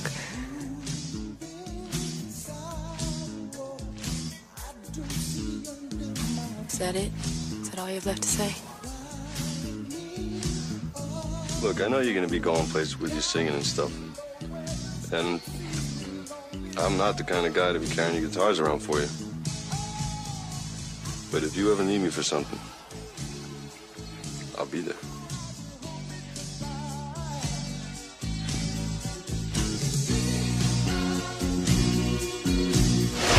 nothing happened earlier. Like she does call him the guy with the right hook, but still, it's ludicrous to think that she's so willing to speak to him or even say goodbye after he knocked her out cold. Like, shouldn't she be laying down backstage with some ice or being treated for a concussion anyways? Not having a fucking crowd performance. She's just not sporting any shiners, nothing. But regardless, Tom tells her if she ever needs him for something, he'll be there. They kiss and they eventually he eventually departs with his new PIC and McCoy. And yeah, this is like a Casablanca ending. Like the film, like lovers go their separate ways. She leaves with a man who can help, but she doesn't realize love, or she really doesn't love him. And then he goes off into the horizon with a new friend. It's like Casablanca. So we get this one last performance of tonight is what it means to be young to end the film. And yeah, that is Streets of Fire from 1984, Walter Hill. Uh, real quick, before we get into anything else, I have to talk about Road to Hell. Road to Hell is an unofficial sequel that came out 10 years ago. It has Michael Paré returning as Tony Co- Tom Cody and um, uh, Deborah Van Valkenburgh as Reva, his sister. Huh. Ellen Aim was recast, McCoy recast, a bunch of people, Baby Doll recast. Um, apparently, they're he's a murderer. He finds this girl, and they become like it's like a natural born killer's element. Like the film, I saw the trailer the other day. It's like really fucking weird and out of this world. The film was directed by um, Stephen Pyun, who recently passed. I'm sorry, A- Albert Pyun, who recently passed away, like last week or so. He was the director of Cyborg, Nemesis, Sword and the Sorcerer. Uh, a lot of people in the the horror commu- uh, the film community were talking about it, but uh, yeah, he directed it. Came out in 2008. It's free on YouTube. So, yeah, Road to Hell. It looks bizarre. Apparently, Tom Cody's turned into a serial killer. He murdered Ellen Aim, and now he's going like natural born killer style across country with this young broad, and it's yeah, I don't know. I'm Sounds probably- weird. Probably never gonna watch it. So, but like I said, that is Streets of Fire, and now we can talk about box office receipts. In the operational funds box, we will deposit 250,000 American dollars. You take it out, we put more in. I want receipts. Film premiered June 1st, 84 from Universal Pictures. It opened up across 1,150 screens. 2.4 million. It's all gross opening weekend, fifth place. Second weekend, 1.2 million. Ninth place, dropped 50.4%. I'm not mistaken, this was the same weekend or around the same weekend as Back to the Future, so maybe it shouldn't have released it around the same time as all these other big summer films. 84 Um, is a tough year, man. That that is a big year for movies. yeah, it was. Boy, you went lying. Total gross 8.1 million against a 14.5 million dollar budget. So did not make money. Like I said at the top of the episode, it was a bomb. It was a fucking bomb, unfortunately. So yeah, um, let's hear about what some people else. But let's hear about what others had to say and get to the critics' corner.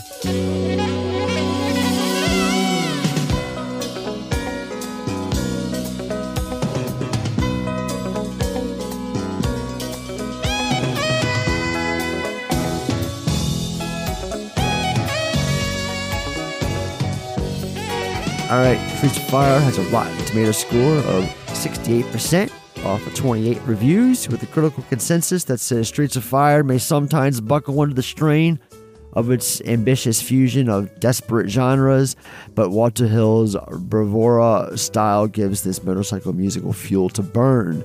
It's got a meta score of 59 out of 100. It's got no, no cinema score. Ebes gave it three and a half. I mean, uh, no, no, no, no, no. I read that wrong. Three stars out of four. Said the movie is right on the rock and roll, but the alternative time and place are mysteriously convincing, especially if, like me, you believe the most beautiful post-war American cars were Studebakers. He also wrote that the language is strange too. It's tough. It's not what. It's not with 1984 toughness. It sounds like the way real mean guys sound after uh, being talked into in the late 50s, with only a few words different, as if this world evolved a slightly different language. Janet Maslin from the New York Times criticized the film's screenplay as being misogynistic and cr- problematically crude. I'm not sure I would agree with that, but to each their own.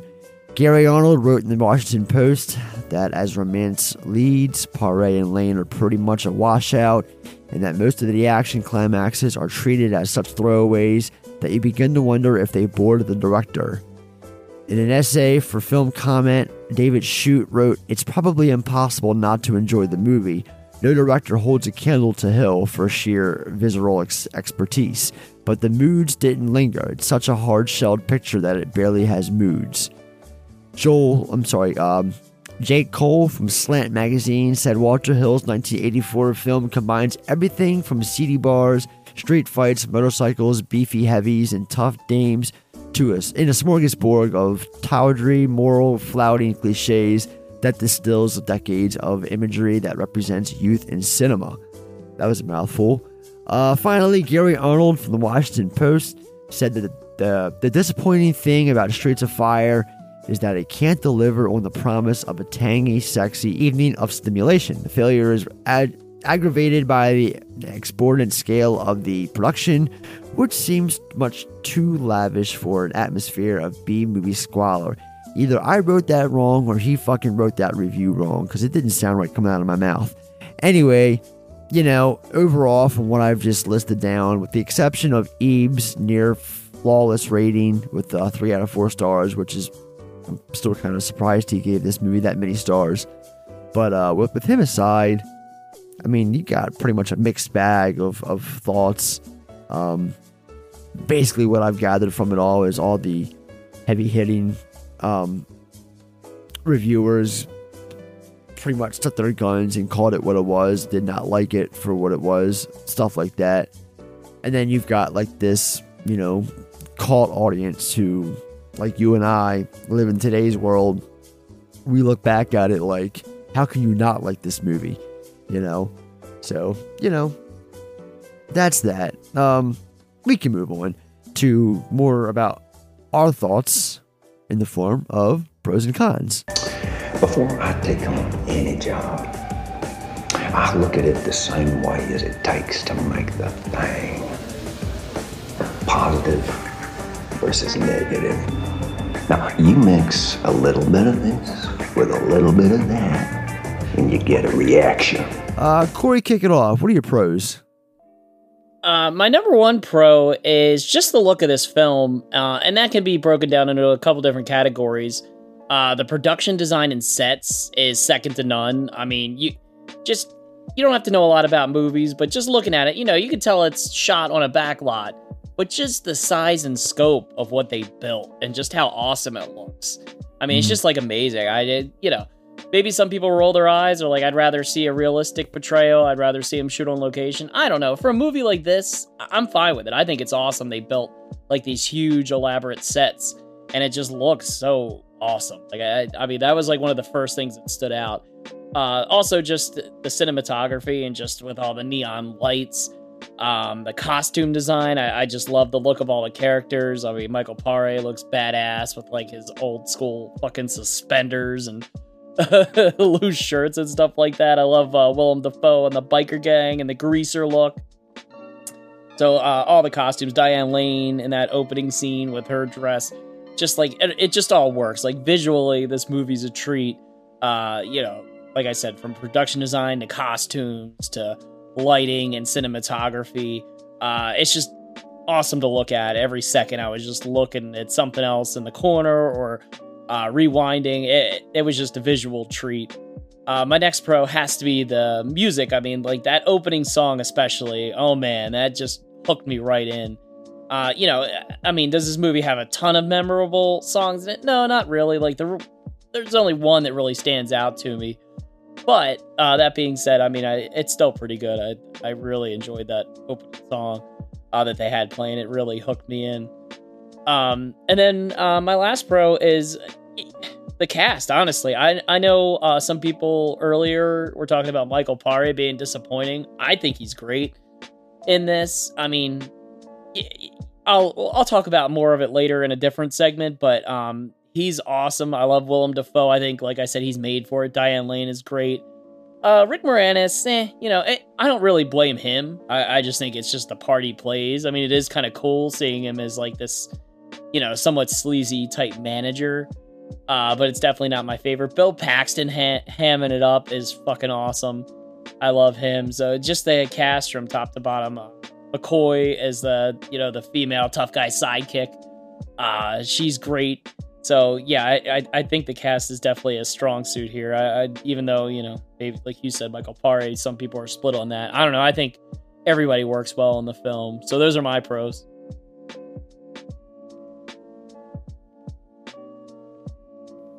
Yeah, mine are. You look, used this word a lot this episode, but this is a fun watch. you know, I, I have to throw it out there as my first pro, first and foremost. Um, I- I- mine kind of echoes yours, Corey. Honestly, the cast, um, the soundtrack. Although I, you know, I think I like the soundtrack a little bit more, only because you know I, I fucking listen to it so much. That song "Sorcerer" is great. Um, Nowhere Fast. You know, just a lot of great songs on the soundtrack. Um, I really like the fictional setting and the like the like the, the biker era aesthetic or whatever you want to call it. Um, this it's this whole like industrial city Chicago look. You know, it's it's just this real raw look and feel to to like just the the production design and everything and um yeah it just it, everything just works the cast like like I'm, I'm gonna actually, I'm gonna double down on the cast like there's so many people that pop up even if it's for one scene like you know this is 84 so a lot of these people were like real young and new and, and breaking into the scene. Some of them now are no longer with us. Others are you know just people who have been they're, they're like I, I can't think of the word for it but you know what i'm getting at. Um and yeah that's, pretty much it. Like i said mine kind of echoes mine, it pretty much echoes yours corey. I mean great minds think alike so um we can move on to cons now what are your cons Well, I mean, my top con has to be the plot. I mean, you know, going into this type of movie, the plot is never going to be the focus. It's never going to be the reason you watch the film. I mean, just the synopsis Like when you pull it up on IMDb, a singer's kidnapped by a biker gang, and uh, you know, a woman recruits her brother to save her. Like it just sounds ridiculous, and it is. And you know, I'm not expecting uh, you know, like natural, uh, thick, uh, diverse dialogue. I'm not expecting a complicated, well thought out plot, but I am expecting at least some basics. And yeah, some of it just falls flat for me. Uh, you know, especially like I said, the one of the biggest things for me is like I really didn't understand why uh, she was calling like why I, I I just don't understand the connection between the two of like why is she calling Tom back to save the singer? Like, why does that even affect her? Like, she, you know, this woman owns a diner. Like, I don't know. Just that whole thing of like, I gotta call my brother in Well, to I think save it's the because day. of the fact that they used to date. Like he would know, like, you know, she would have wanted him to know that his ex. Eh, yeah, They it's pretty history. loose. It's loose. Yeah, I know. Uh, It's just like I don't know. I think you could come up with a slightly better reason as to why uh you know you would have him come back. Uh I don't know. Just I'm not expecting anything great like but just a little bit more. I think just a little bit more thought about the plot and some of the writing I think would have went a long way. Uh, you know, the fact that, uh, like you said earlier in your tidbits, the filmmakers knew that the plot was shit. They're like, well, it's about everything else, which, yeah, it is, but, you know, you kind of need a somewhat steady foundation to build off of. Even if it's really basic, you know, you just need something to build off of. So that would be uh, my number one. Um, my number two is, uh, and you know, maybe we I could have talked about this during cancellations, but it's a little creepy watching Dafoe, you know, with the kidnapped Diane Lane, especially since she's so young. I think that plays a part into it as well. You know, I'm not saying it would be better if she was older, but uh, just you know, watching it, I'm just like, that's you know, because she looks really young. I didn't know her exact age, but I knew she was really young 18. in the film.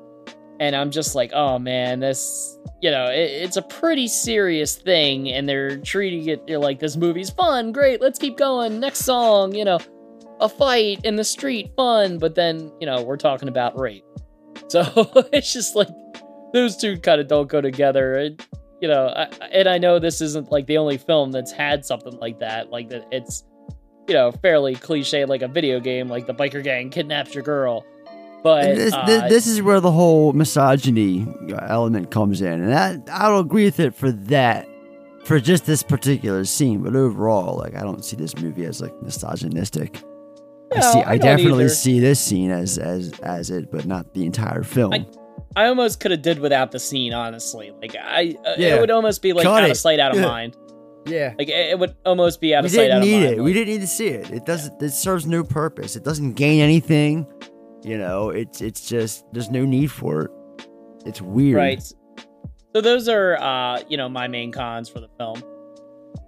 Um, you know, honestly, it's really minor for me. I wish Bill Paxton had more to do in this movie, but it was great seeing him nonetheless. Like, just, you know, and Rick Moranis in a grounded role. As much as I love seeing Rick Moranis in this movie, like, he's just too serious and it doesn't work for me. Like, it's, I don't know. It's, it's something. Like, he's just trying to be something that he's not. Like, he's just like this little weasel squirrel acting all big and bad and shit because he has money. It's like, dude, Paré's about to bitch slap the shit out of your mouth, so stop it. Um, but yeah, other than that, I mean, maybe sometimes, and obviously what you were just referring to, that scene, which we'll get into myself, um, coming up. But sometimes I guess Paré kind of looks bored a little bit on screen. I don't know. It's minor. I'm obviously reaching, so we'll move on. Um, what do you know? Modern cancellations. Someone just got canceled. Someone just got canceled. Someone just got canceled. I wonder what they did. So I guess we're gonna double down on this scene since we literally just talked about it. Because I know that you and I pretty much had the same answer for this one. Because I think that you and I are canceling Raven without a doubt. Um, and yeah, wouldn't phase me one bit, especially after the way he throws himself on Ellen Aim af- after she's being held captive. Like, just good riddance. Yeah. Um, I mean, there's really two, like Billy Fish as well. I mean, I feel like he would get Weinsteined at some point. Really? You know, for Ah, uh, dating maybe. dating such a young uh, singer like that. That's You know, I, I feel like at some point there's going to be a Me Too movement against Billy Fish. I, I don't Yeah. know. I don't know. He, I don't trust him. He's uh he's this little Canadian guy. And He's a all- fishy he's fella. this- yeah, he's got the hot uh, singer he's dating. So I don't know. I feel like he wouldn't be too far behind Raven there in that instance. You know, Raven taking- might be already in jail. Billy Fish might be on trial uh, soon after. No, we don't know. oh man, talk about a strange brew. All right, well then let's move on to the Mulligan moment. If you had to do it all over again, would you make the same choices? All right.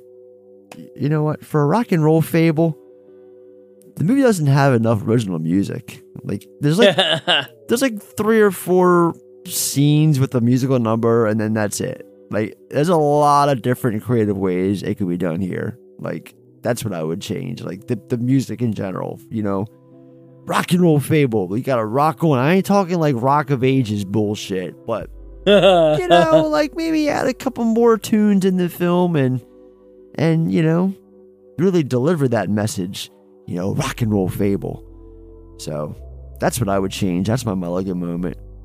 Yeah, I had to uh, because I had a feeling it might be similar. So yeah, my number one was definitely music. I was a little more, I was a little surprised because you know, obviously musicals like not every word has to be sung or sang.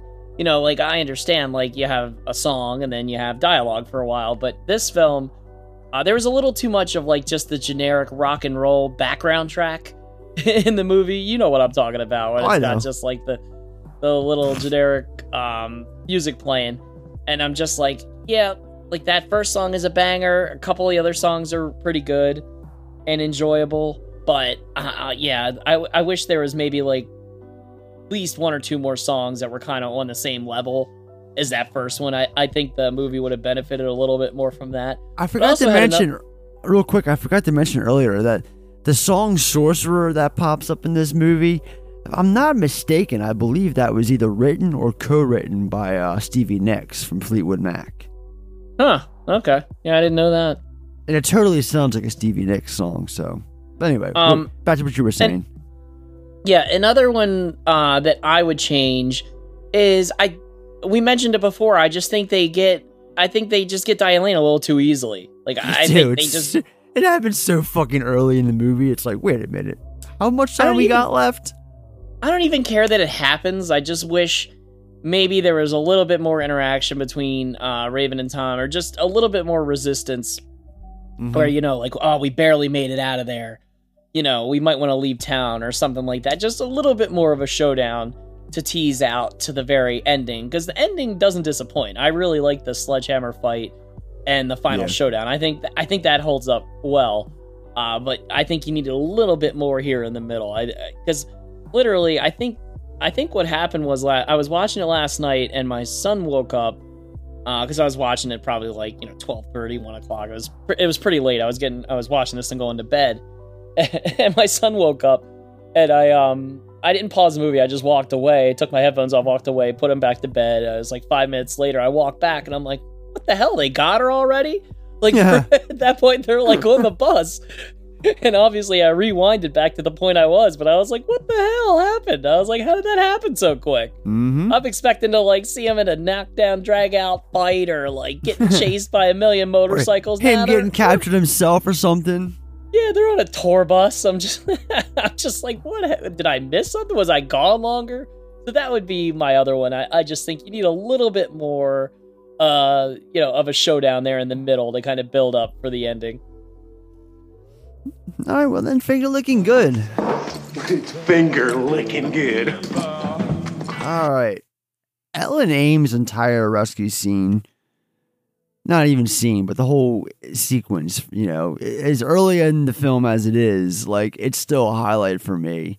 Um, you know, it's it's it's definitely where the the, the majority of the action takes place.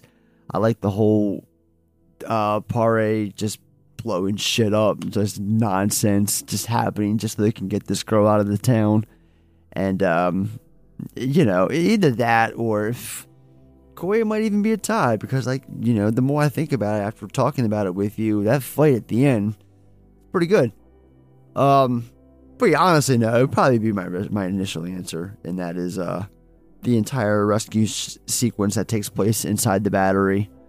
Um, you know, it's it's a fun sequence. I like it a lot, so that's my answer. Yeah, this was a tough one for me. There's two scenes, uh, and you know they're opposite sides of the movie. So the ending scene with the knockdown, drag out fight with a sledgehammer, where it's you know time to play the game, and they start hitting at each other. Uh, that was pretty entertaining, uh, and I really loved it. But I think the beginning edges it out a little bit for me. Just, I just think it sets it up so well. yeah, just with the beginning, the beginning is really fucking good. You might be right.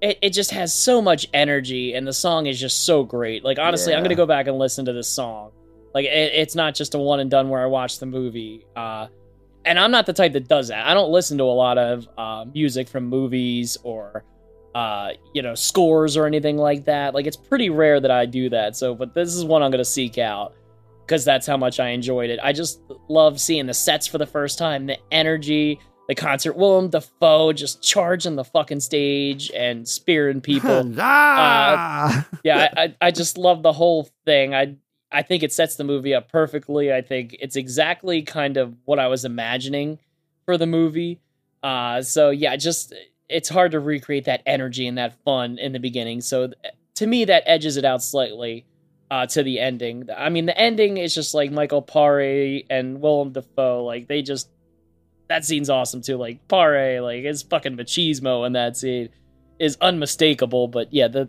the beginning edges it out a little bit for me.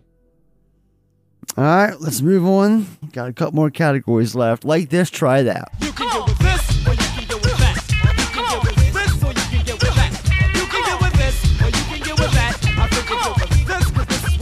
And for the dozillionth time this episode, I'm going to be re- mentioning the Warriors. They're going to come back out and play because I am recommending that. If you like this, you're going to love the Warriors. Check it out. Back to back weeks. I know. One of us recommends the. Warriors. I know, I know. And I thought about that too, but yeah, definitely the Warriors. They're kind of like similar films. They they they're just, you know, fucking go see the Warriors. Check it out if you haven't already. I hope you have, by the way. Yeah, and then play the video game. See, I don't know if you can download it nowadays or uh, if there's any way to Probably play it. can. Yeah, I don't know if it's on any digital stores, but video game too. Awesome. Uh, but for me, I went a different route a little bit. Um, you know, I I could have went like the Walter Hill route, like recommended something from him or, or something uh somewhat similar. But I don't know, like just watching this, uh, it just made me want to watch it. I'm probably gonna watch tonight, um, or in the next few nights, and that's Blues Brothers. Like it just, you know, it's from a you know, it's made from a similar time. Uh, obviously, the Blues Brothers, uh, you know, he- he- heavily music involved. Chicago obviously plays a big part. Just has a lot of car, you know, famous car stuff for Chicago, like just the amount of cars and police cars they wrecked. Um, but you know, I don't know. It's just from a similar time period, uh, from another awesome director, John Landis. I mean, just an absolute classic. Uh, you know, who doesn't love uh, John Belushi, Dan Aykroyd trying to save uh, their orphanage? They're on a mission, and you know, all they knew is blues and to drive fast, pretty much. So, uh, it, it's classic in my opinion. If you haven't seen it, like, what are you doing? But yeah, it's just made from the same era in the '80s. Like, they just don't make movies like this anymore. Just with a bone simple plot and uh, you know, just cool action scenes and cool music. You know, that, that's really all you need. So yeah, Blues Brothers to me, that's just what I'm just like. Now I gotta go back and rewatch that because that's just it's kind of uh, Streets of Fire just kind of turned me on, and now I gotta scratch that itch, if you will. There you go. All right, let's talk about our movie MVPs. All right, now you might think I'm a little biased, but I take my job as a presenter very seriously. I will show no favoritism. I am here to honor excellence. And the most valuable player is. I'm going to hand the reins off to you, Corey. Why don't you kick this one off? This was a lot tougher than I thought. I thought it was gonna be either Paré or Dafoe, hands down, uh, going into it because I love Willem Dafoe. I mean, he's like one of my favorite actors. Like, just I honestly, I really can't even think of a bad role he's been in where I'm just like, oh man, he's terrible. Like I, I love him from like his big budget stuff when he played like the uh, Green Goblin and Spider Man. From his smaller stuff to his more recent stuff, like in The Northman. I mean, he was like one of my favorite things in that movie. Uh, so I just love him so much. But uh, to me, I can't pick him because he's just not in it enough. I mean, he's he looks the part, like he's cool, like he's great in all the scenes he's in. Uh, but I don't know. I guess uh, to me, it just needed a little bit more. I really liked Michael Paré too, and I think he's good in the role. I think he was a good lead. Like he definitely looks the part. He definitely has like a tough, even though he's like a pretty boy, he definitely does have like a tough streak. Like I buy that he's tough in this movie, and that you know he's like this vet that just kicks ass. Right. Like Paré pulls it off. I don't know. I'm- maybe other people don't feel that way.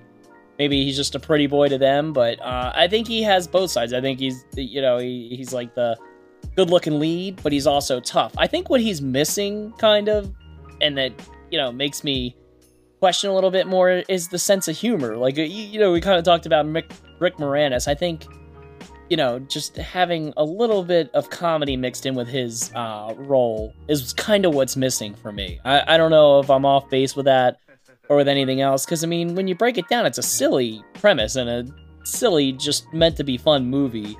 And yeah, his character's supposed to be badass, but I think just having that little bit of touch of comedy mixed in there would have kind of helped. I I don't know. That that's just me.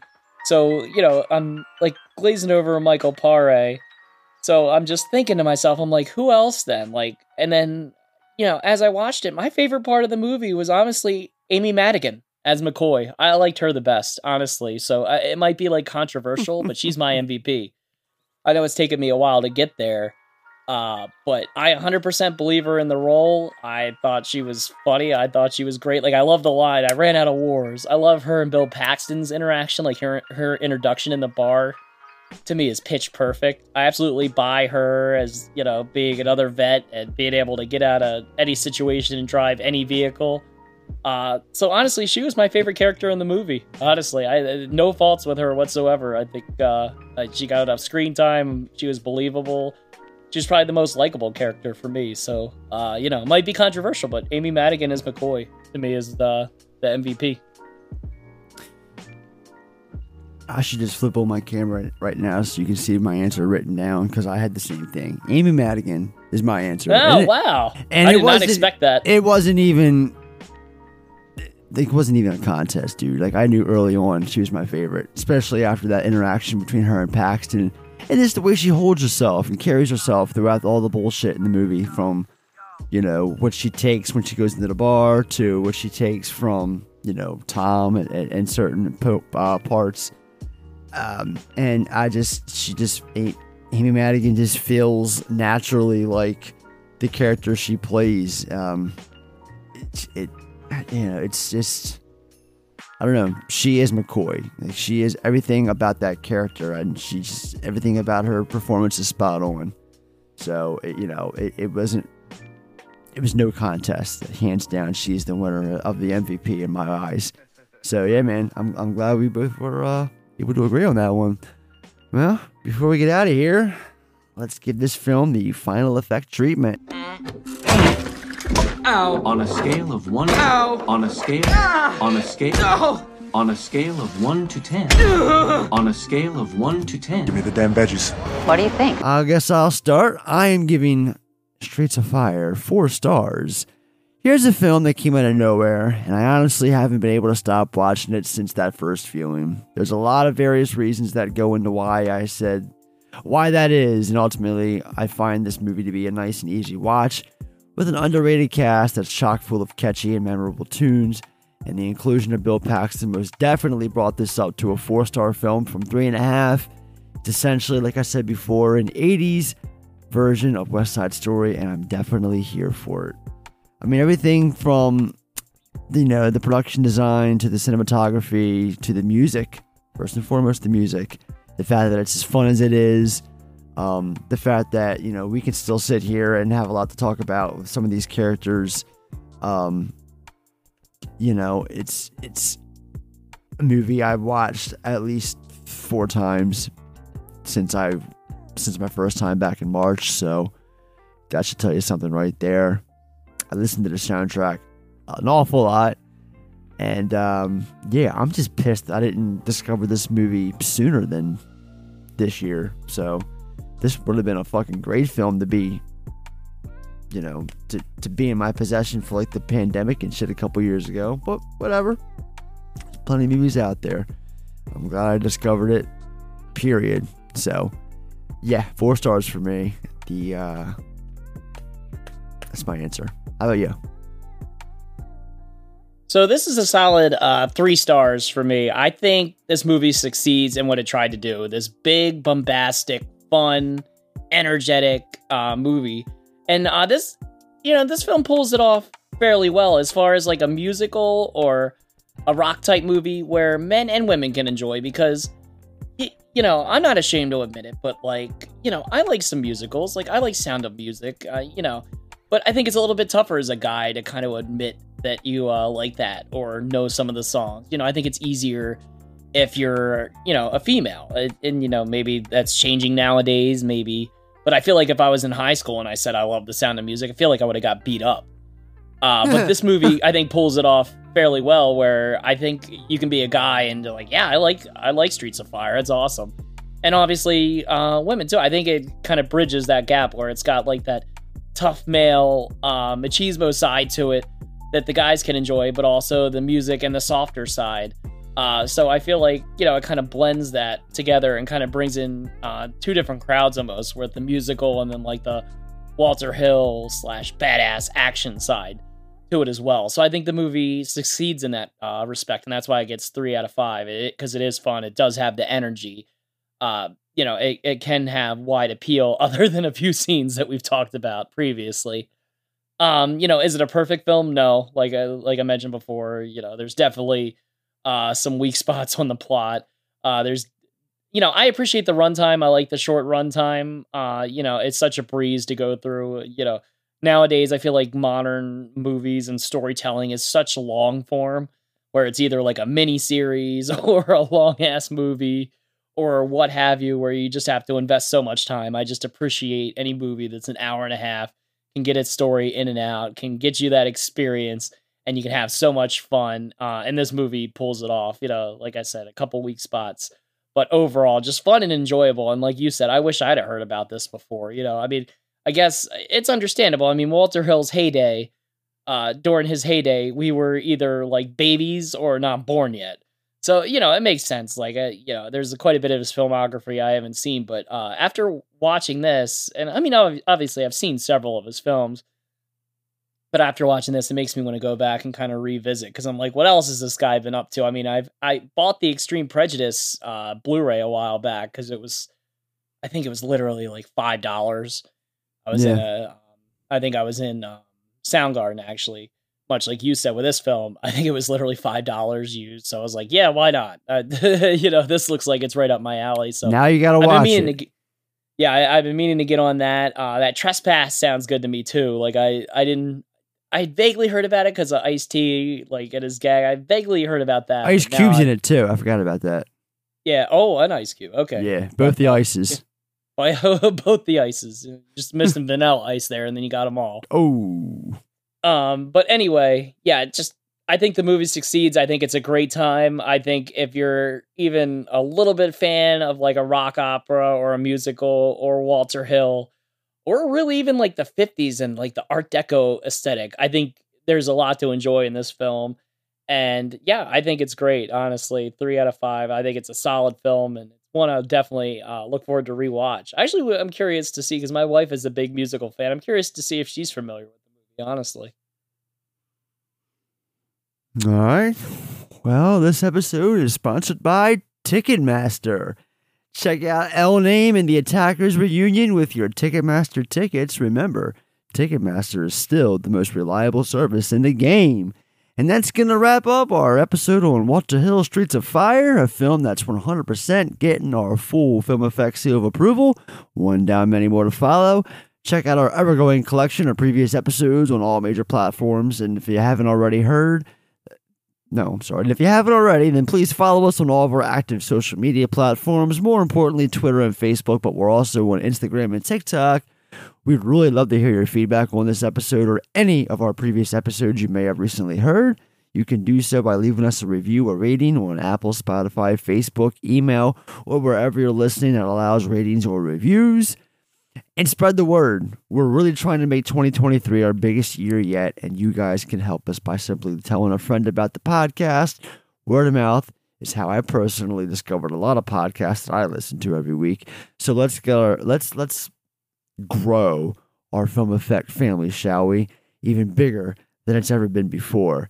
Kick off your weekends with an all new Fewercast episode, now dropping each and every Saturday morning, and of course, the film effect every Tuesday morning right here on the main feed. Next episode's going to be a special request. You all know Jocelyn, our newest member, who's primarily heard on Fewercast. Well, back when she came on board, I told her to have her husband Greg pick a movie to talk about on a future episode, and he happened to pick 2001's Bandits with Barry Levinson. Baltimore, baby! Starring Bruce Willis and Billy Bob Thornton. So, Greg and Jocelyn will be joining Corey and I next week as the four of us sit down to discuss Bandits. I personally have not seen Bandits in about 15 years or so, but I do remember liking it, so I'm curious to see how it is this time around. I remember Um, watching yeah. it. Uh, yeah, because we, worked at the video store when this yeah, movie this was a came out. So I remember, title, yes. Yep, I remember renting it, watching it, thinking it was okay, and then thinking I would never think about it again until, uh, you know, apparently, apparently Greg and Jocelyn love this movie, or they texted you and the autocorrect got us, and we're talking about it for no real good reason. so, eh, you know, I figure it's one or the other, but either way, it'll be interesting, and uh, I'm looking forward to uh, talking with uh, Jocelyn's husband because I know he's a listener. So, yeah, shout out to you, Greg. it's like bandits. I meant to say Batman. What the hell? or Time Bandit or something. I don't know. Time like, Bandit. Yeah. fucking anything. I don't know. I just did this movie, and I'm not judging anybody. No, I have no, ran- no, uh, I, no, I have dude. random. I have You love random what you goddamn love. movies. Yeah, exactly. I have random movies. We we love Doctor Giggles for Christ's sake. Yeah, or like uh, uh, another one I watched recently, Grind. Like that terrible. skateboard. Oh my god, that was on fucking YouTube the other day. It's always on YouTube, but I saw that it was on there for free, and I watched it myself, and I'm like, "What the fuck did I ever see in this movie?" Oh, it's Oh, man.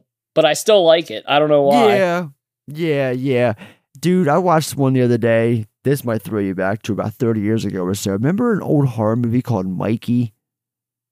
Mikey. It had, it no. had it had um B- Brian Bonsall, the, the the the boy from fucking Blank Check.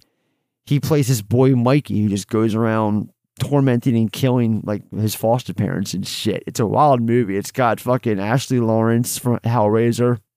It's got Huh. fucking Mimi Craven. I think she's his daughter. When I say he, Ah. I mean Wes. Um, and it's got um, uh, we just talked about him. The fucking Ferris Bueller's father, uh, Lyman Ward, is also in it as a fucking guidance counselor. So yeah, dude, a lot of people show up in that movie. And now I'm interested. Yeah, I, want to watch. Yeah, I, I I, hope- I, it was on sale on Black Friday through MVD on Blu-ray. I got it for six bucks, brand new. I will just- lay it on you, dude. I We just have imagine, to like- talk about this. It's like a blank check sequel. Like I just imagine him torturing like fucking Tone Loc. Just- Fucking Miguel Ferrer, um, Michael Lerner, and Tone Loc, all three of them after fucking Brian Bonsall, who's like, dude, remember that movie? Because like he like, like like Duffy is like, like three times, like three times, is like thirty years older than him, and like she agrees to go on dates with him and shit. It's really fucking. oh yeah. It's it'll it'll fucking melt your mind. Let me tell you. But uh, and and dude, shout out Rick Ducommun, the late Rick Ducommun in that movie as his ta- as his limo driver. See yeah, man, that's a blast from the past. Anyway, any last words before we depart, Corey? No, no. Uh, just go watch Streets of Fire if you haven't seen it yet. Good times. Yeah, and if, and if you haven't done so already, go watch Bandits. You can check out the episode next week. all right, well, thank you all for giving us your time, and we'll all be back next week for Bandits. Until then, everybody take care now. Bye bye. See you guys.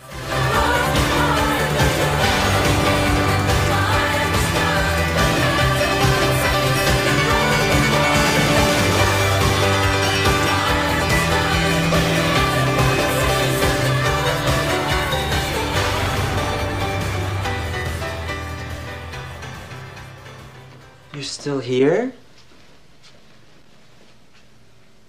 It's over. Go home.